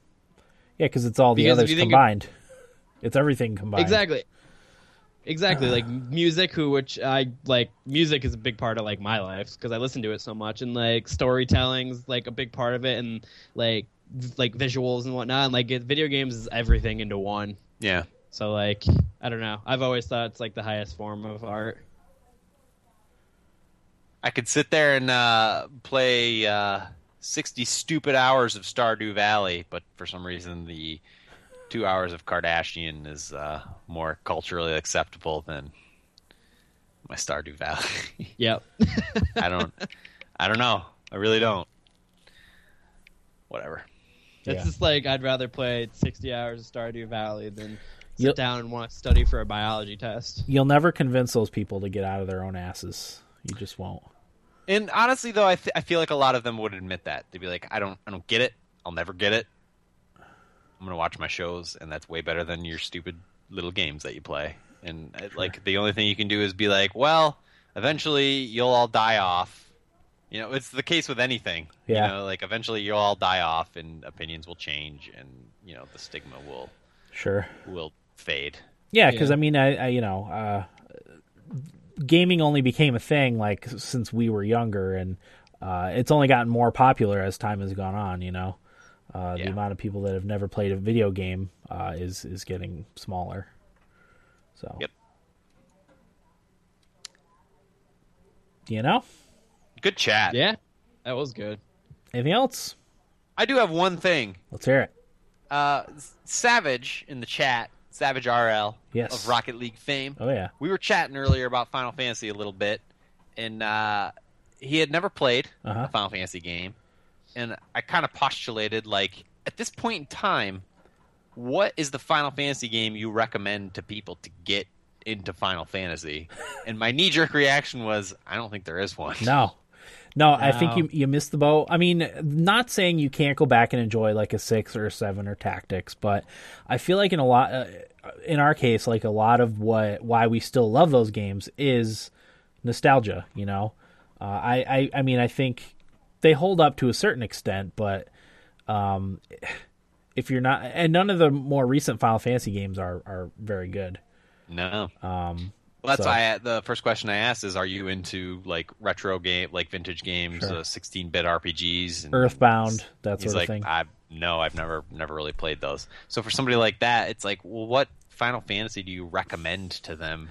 I mean, seven is really, I mean, it's good, but it's so outdated at this point. It even feels I- more outdated than six. Yeah, definitely. It doesn't hold would up as well as six. I don't think. I would say if we like decide on seven to just wait for the remake. Yeah, Maybe Type Zero. it's like the the into Final Fantasy at this point. the problem with Type Zero is like if you're, uh, you know, if you're gaming on a PC used to 60 frames per second, going back to th- playing on 30 is awful. It's an eyesore. I mean, Maybe Tactics on on your mobile. Tactics on mobile is a good choice because that's something you know you would play when you're not when you don't have the the option to play anything else. You know, Yeah. You're Uh, forced that's, to That's usually when you would play a mobile game when you're sitting on the toilet pooping, or uh, you know, wait, waiting. Yeah, waiting in a doctor's office or whatever. Uh, you're right, and that one is one of the ones that plays decently with touchscreen controls. Whereas I don't think like uh, six plays very well with touchscreen controls because you have to constantly hold your hand on the screen to move around and stuff. That one's turn based. You know, it's tap tap tap tap tap. So that you're probably right. That would probably be the best one. It's expensive though. Um, if you want to get into that, wait for a sale. Um, occasionally they'll have it for like fifty percent off. Yeah, Square Square's pretty good about their their sales Yep. for those games. Sure. They happen Yeah. every now and no, again. That's that's a good good point, Corey. Uh, tactic Final Fantasy Tactics on mobile, iOS or Android. But even Yeah. even that's kind of a departure from the standard Sure. Final Fantasy series. You Sure. know? Yeah. So even that isn't really a great choice. Final Fantasy Nine on mobile is reviewing relatively well. Oh, is it? Yeah. Yeah. I mean that was it was a good Yeah. one. It's it's really hard to recommend one because I don't want them to play it and then hate it. Yeah, especially if you have to spend money. Like I hate I hate recommending something to someone where they spend money on it and don't like it. Like it's one- it's one thing if you just waste a little time or whatever, but yeah, Ta- uh, it's a tough call. That is a tough call. I mean, I don't I know. don't- I- I liked Final Fantasy Dimensions on mobile. That's not uh, old school Final Fantasy. I mean, it isn't that style, but it just came out a couple years ago. Yeah, oh yeah, That's okay. a long ass game. Like if you're not committed, forget it. I It's mean, they're all long. well, yeah. It's, I I just have a really hard time recommending it to a newcomer. Any of the games. Uh, I don't know. I just, 10 and 10 2 uh, is coming out on PC tomorrow. The remaster's already on PS4. those were probably the last highly rated ones too, weren't they? Yeah, maybe that's an option. Yeah, But yeah, uh, Beardless says in the chat, 15 seems like it's going to be the most successful Final Fantasy game. Yeah, I think just I think the right answer is Sure. just wait for 15. wait for to come out. fifteen. Yeah, and then if you like it, maybe go back and try some of the older ones. Although gameplay wise, I don't think that's similar to any of the other ones, except for maybe Type Zero would be the closest to because it's isn't supposed to have a more actiony type of combat than than the ATB system or or Yep. the turn-based tactics like we're used to.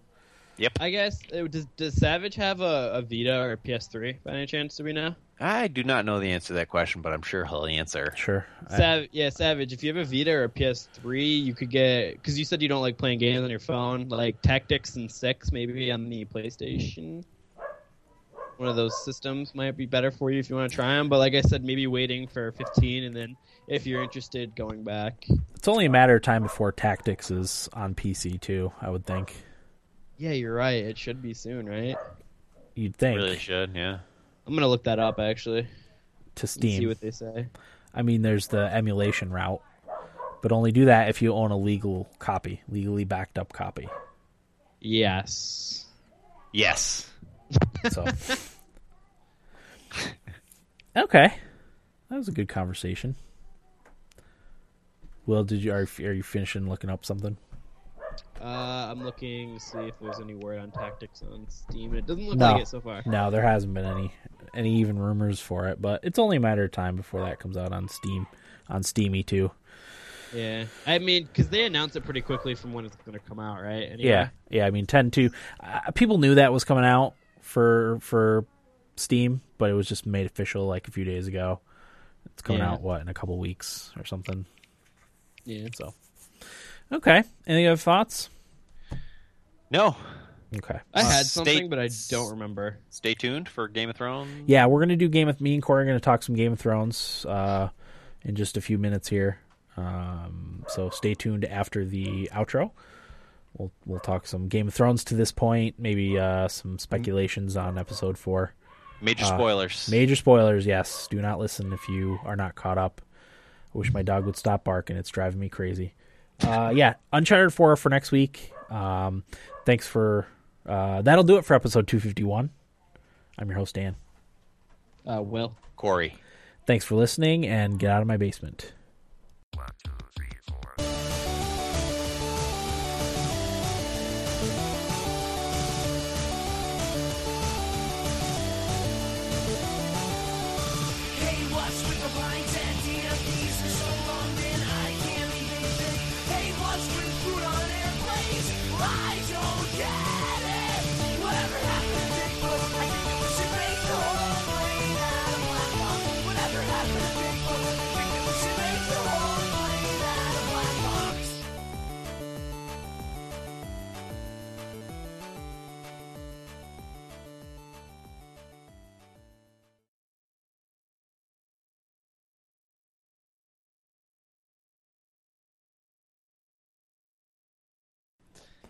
All right, uh, welcome back, everyone. Uh, me and Corey here.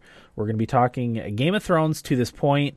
Uh, I had wanted initially, um, I say that, but I had wanted to sort of cover every week's episode after the episode, you know, when we record. Um, but you know, it gets to be late if something else is going on.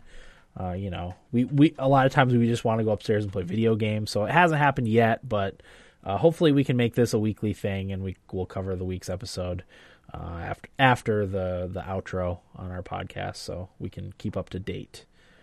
Uh, now I'm not going to be remem- be able to remember exactly what happened during every episode, but uh, first week's episode we'll talk about first. Um, me and Corey were kind of in agreement that uh, not too much happened during the first week's episode. Uh, there was uh, they were kind of just like setting the table for what some of the events that were going to happen this season. Um, the only thing that really happened that of note really was uh, Brienne of Tarth, one of my favorite, probably my favorite character, uh, saving Theon and Sansa from the Bolton soldiers, Yep. uh, which was a really cool moment. It's nice to see her Sansa finally relieved of the Bolton hell. Bol- yeah, Bol- the Bolton menace. it was nice to see, um, you know, Brienne be able to uh, keep her oath to Catelyn and uh, find find her daughters or daughter.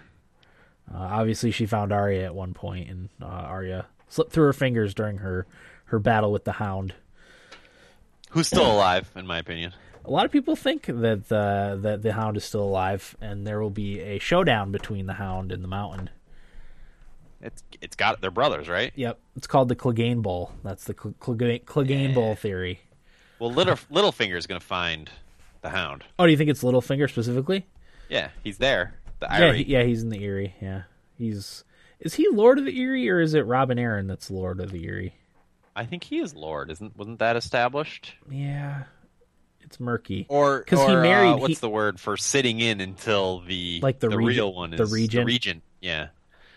I that was the impression I got. Although I haven't watched you know those those episodes in a long time. So Yeah.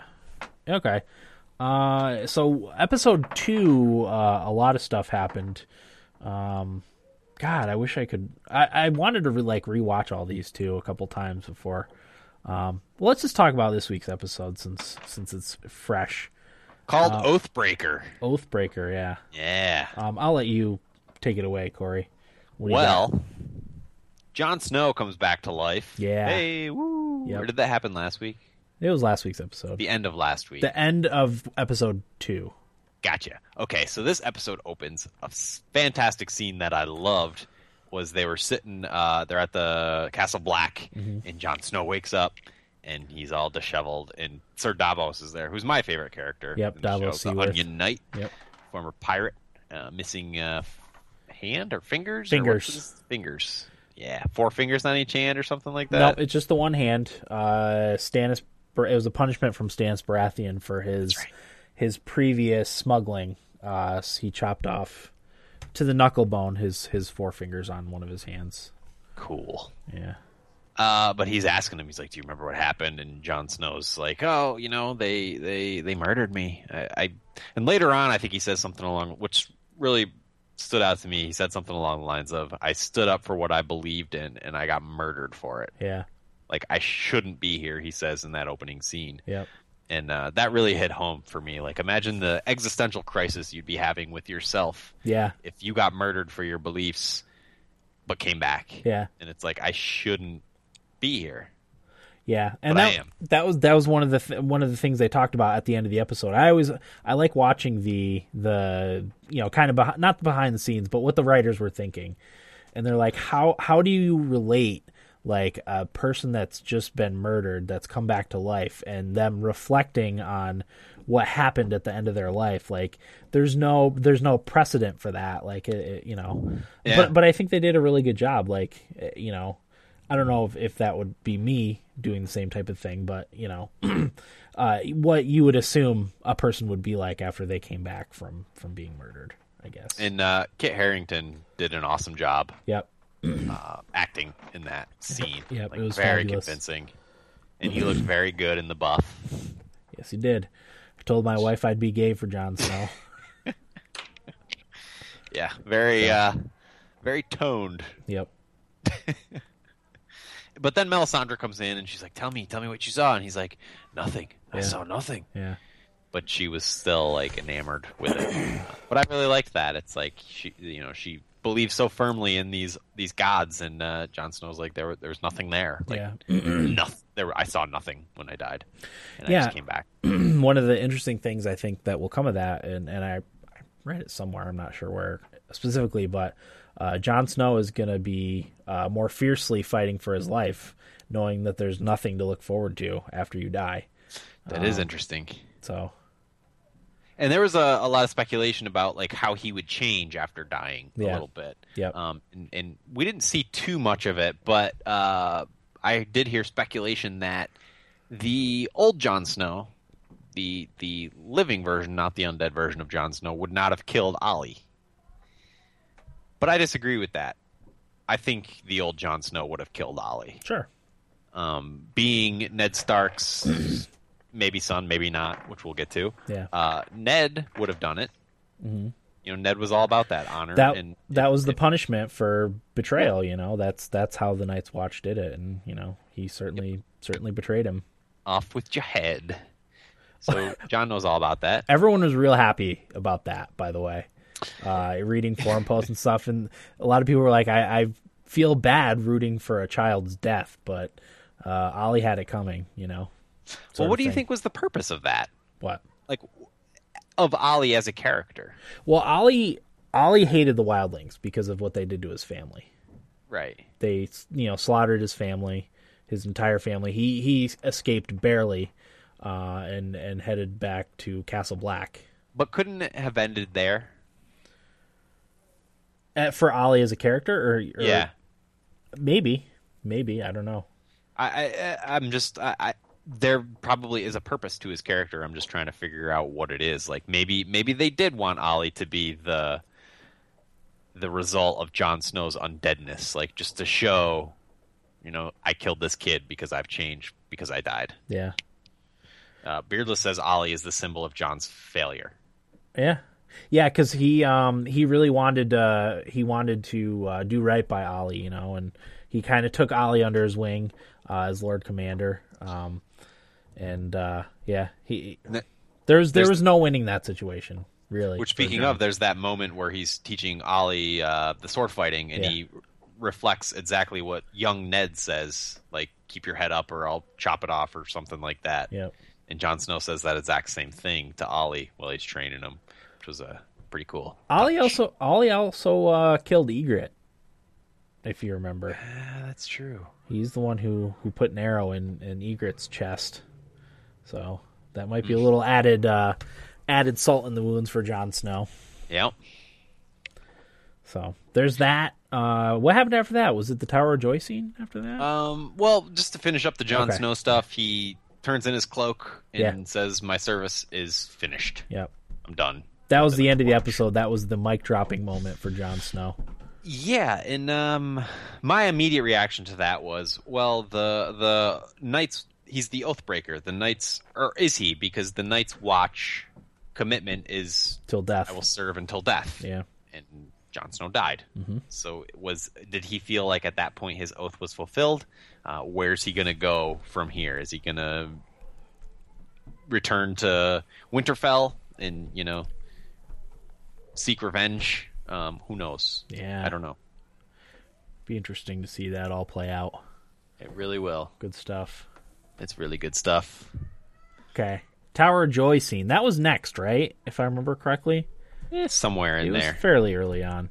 That was another one of the the big scenes. Yeah. So the Tower of Joy scene is a is a flashback again. Uh, Bran with the the under the tutelage of the three eyed raven is taken back uh, and shown the infamous scene where uh, I guess it's six six knights uh, take on two knights who are tasked with protecting uh, Lyanna Stark, uh, Ned Stark's sister, uh, in this tower.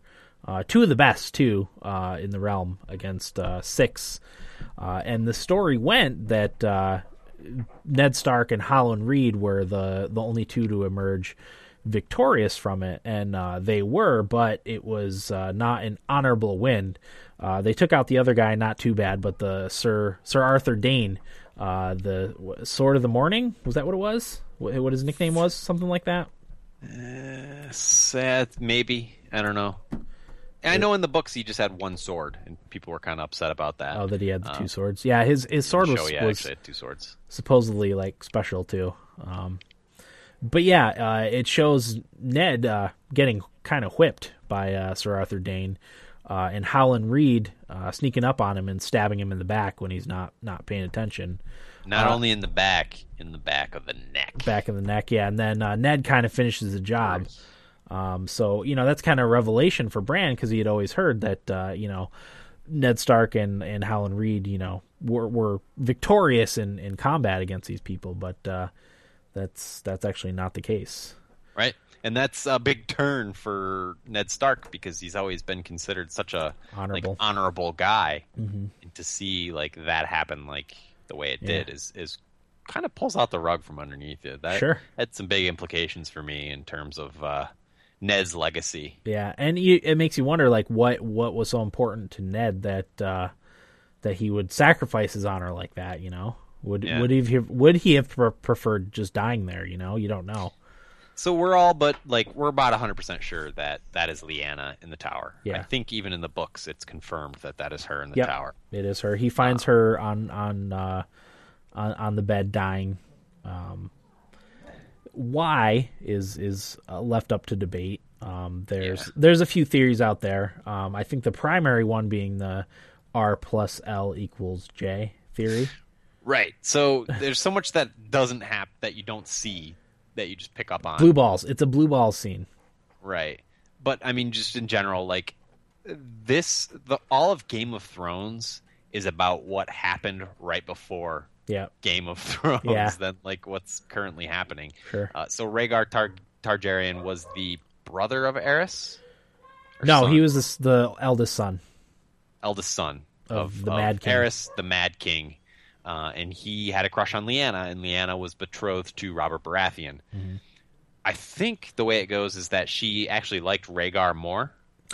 That's the impression that's given. Yeah, Okay, uh, and like Rhaegar is this really charming, handsome, likable guy. Mm-hmm. Uh, so I think that's part of what goes into why Lyanna was attracted to yeah. him. Robert Baratheon's he's brusque and blustery and huge and you know.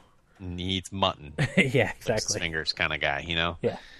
Uh, I liked Robert, but that's Sure. neither neither here nor there. Uh, so they uh, speculation has it that they stooped and created Jon Snow.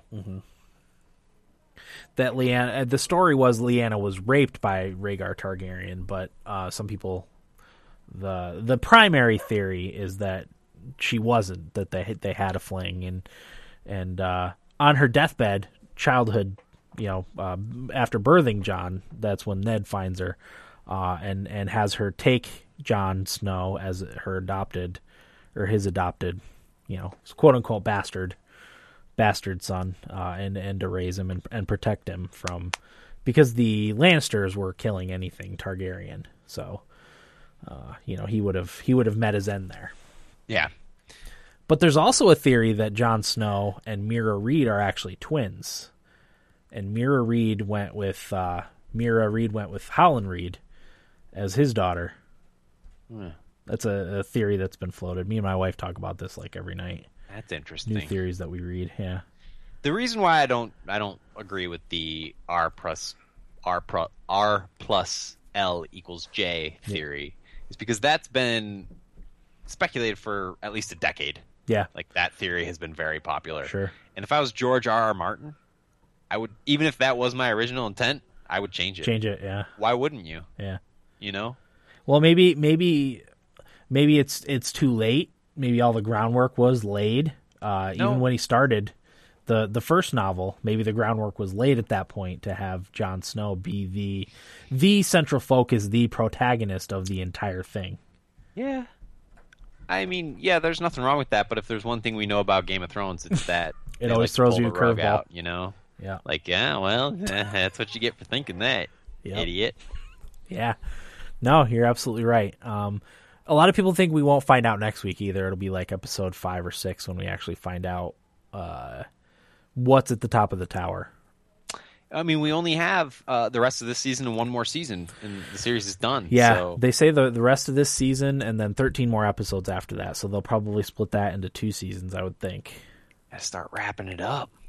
Yeah, there's a lot lot to go. Uh, so what else happened? Well, just I just wanted to, Yeah. to just say uh, that sword fight was incredible. Yeah, it was good. I was, oh my god, I have a boner thinking about it.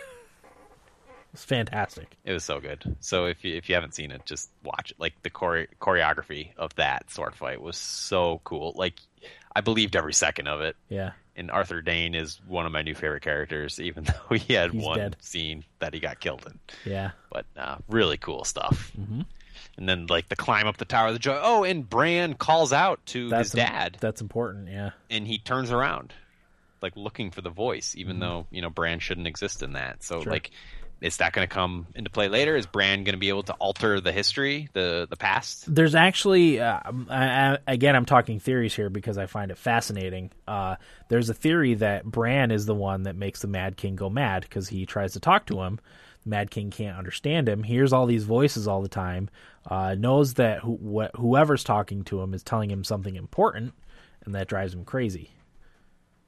So Oh there's that. God. Well, the three-eyed raven does say, doesn't he say something along the lines of "You can't change what has happened"? Yeah, but at the same time, like Bran sees, he know he he at least thinks that he, his father heard him. So if his father heard him, then he probably can change things. You know? But like you just said, he was the one that made the Mad King go mad. Maybe this Possibly. is all pre predetermined, Possibly. Yeah. which would mean you can't actually change it. Like, yeah, Right. yeah, you can interact with these people, but that that's already happened Yeah, anyway. yeah, yeah it's So, already like, happened, so you were meant to do it. Yeah, right. yeah, sure.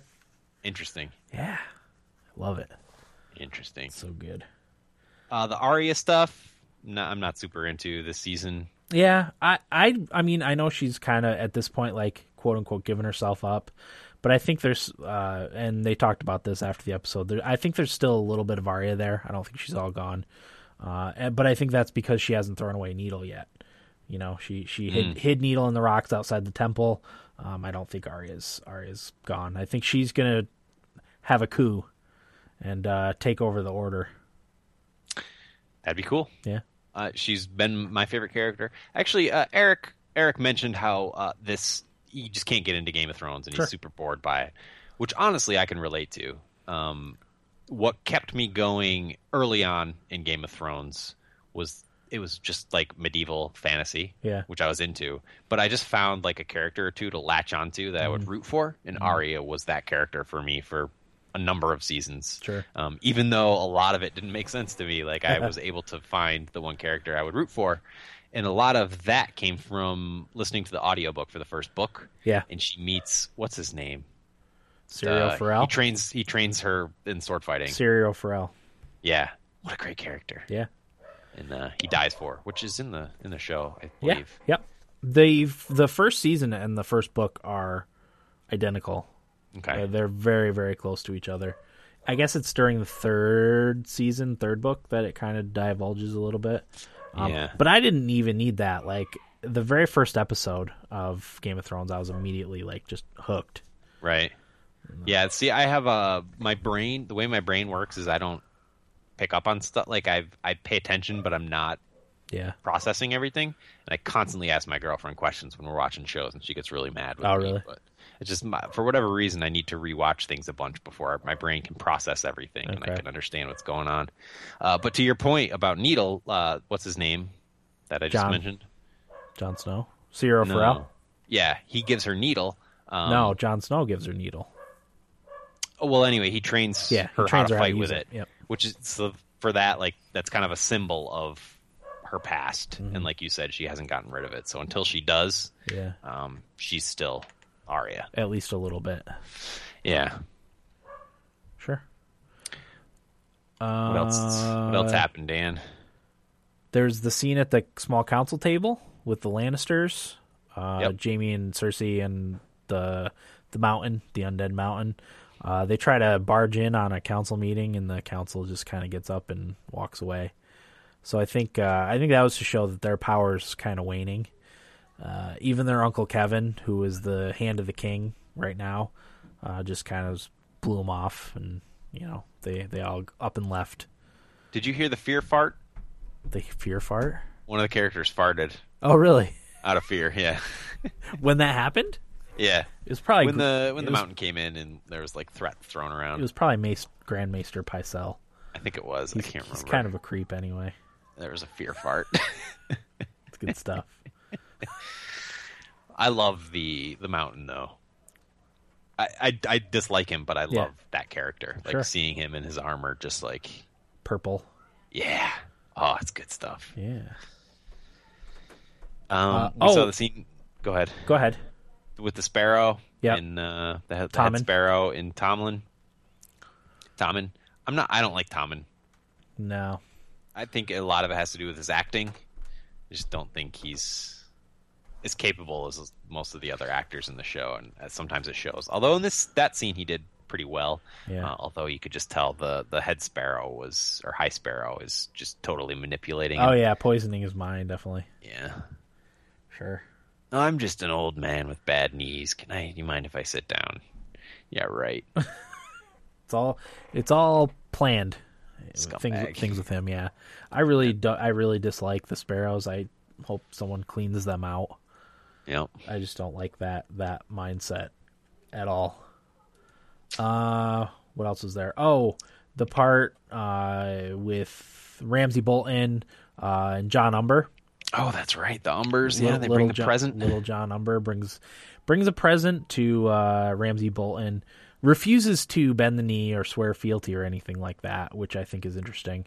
Uh, Uh, it was a great scene, um, but ends up bringing him uh, Osha or Asha and uh, Rickon, Rick, little Rickon Stark, and the head of the the wolf, which is Book kind of crappy. Book, book readers seem to believe that there is no way John Umber would Yeah, li with the Boltons. Yep, they're, uh, they're so loyal to the Starks. yeah. It might be like a plot um, for That the was- Umbers.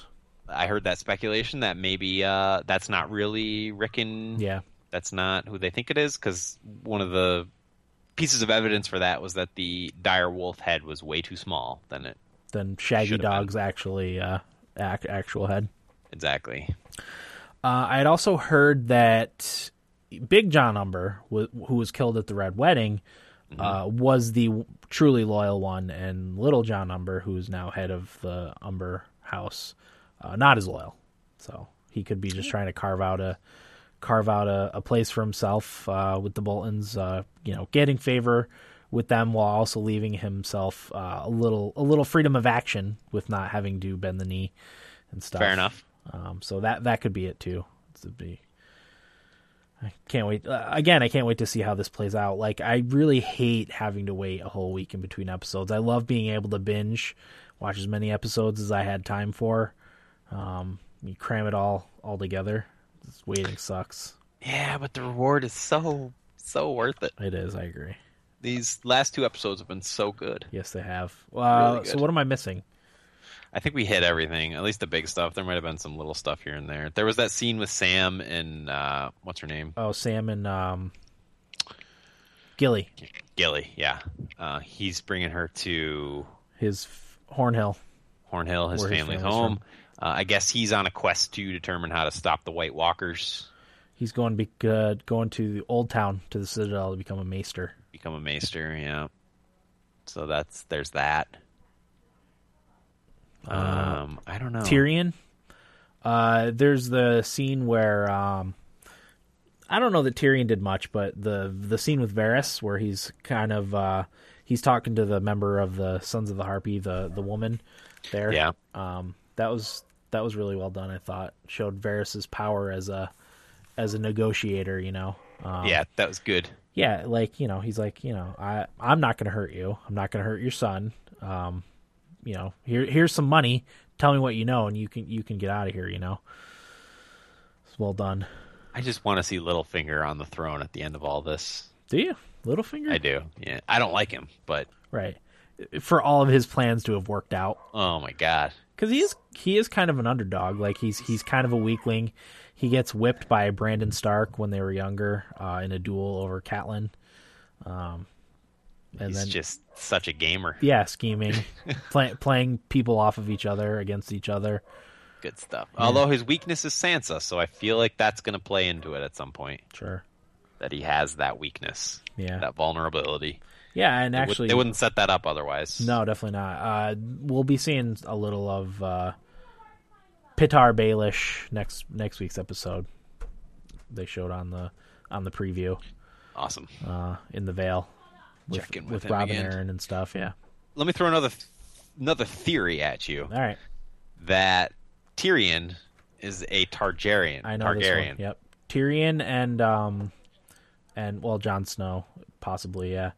No, uh, that's that's an interesting thought. Uh, and uh, they set this up a little bit because of, of Tyrion's love of dragons, um, his ability. What you know when he goes and frees the dragons from their thing, like they're pretty uh, willing to let him near them and to unshackle them. You know, I know Yep. he talked about them being like smart and knowing who their friends and foes were, um, but I still thought it was interesting that they you know didn't menace him really at all.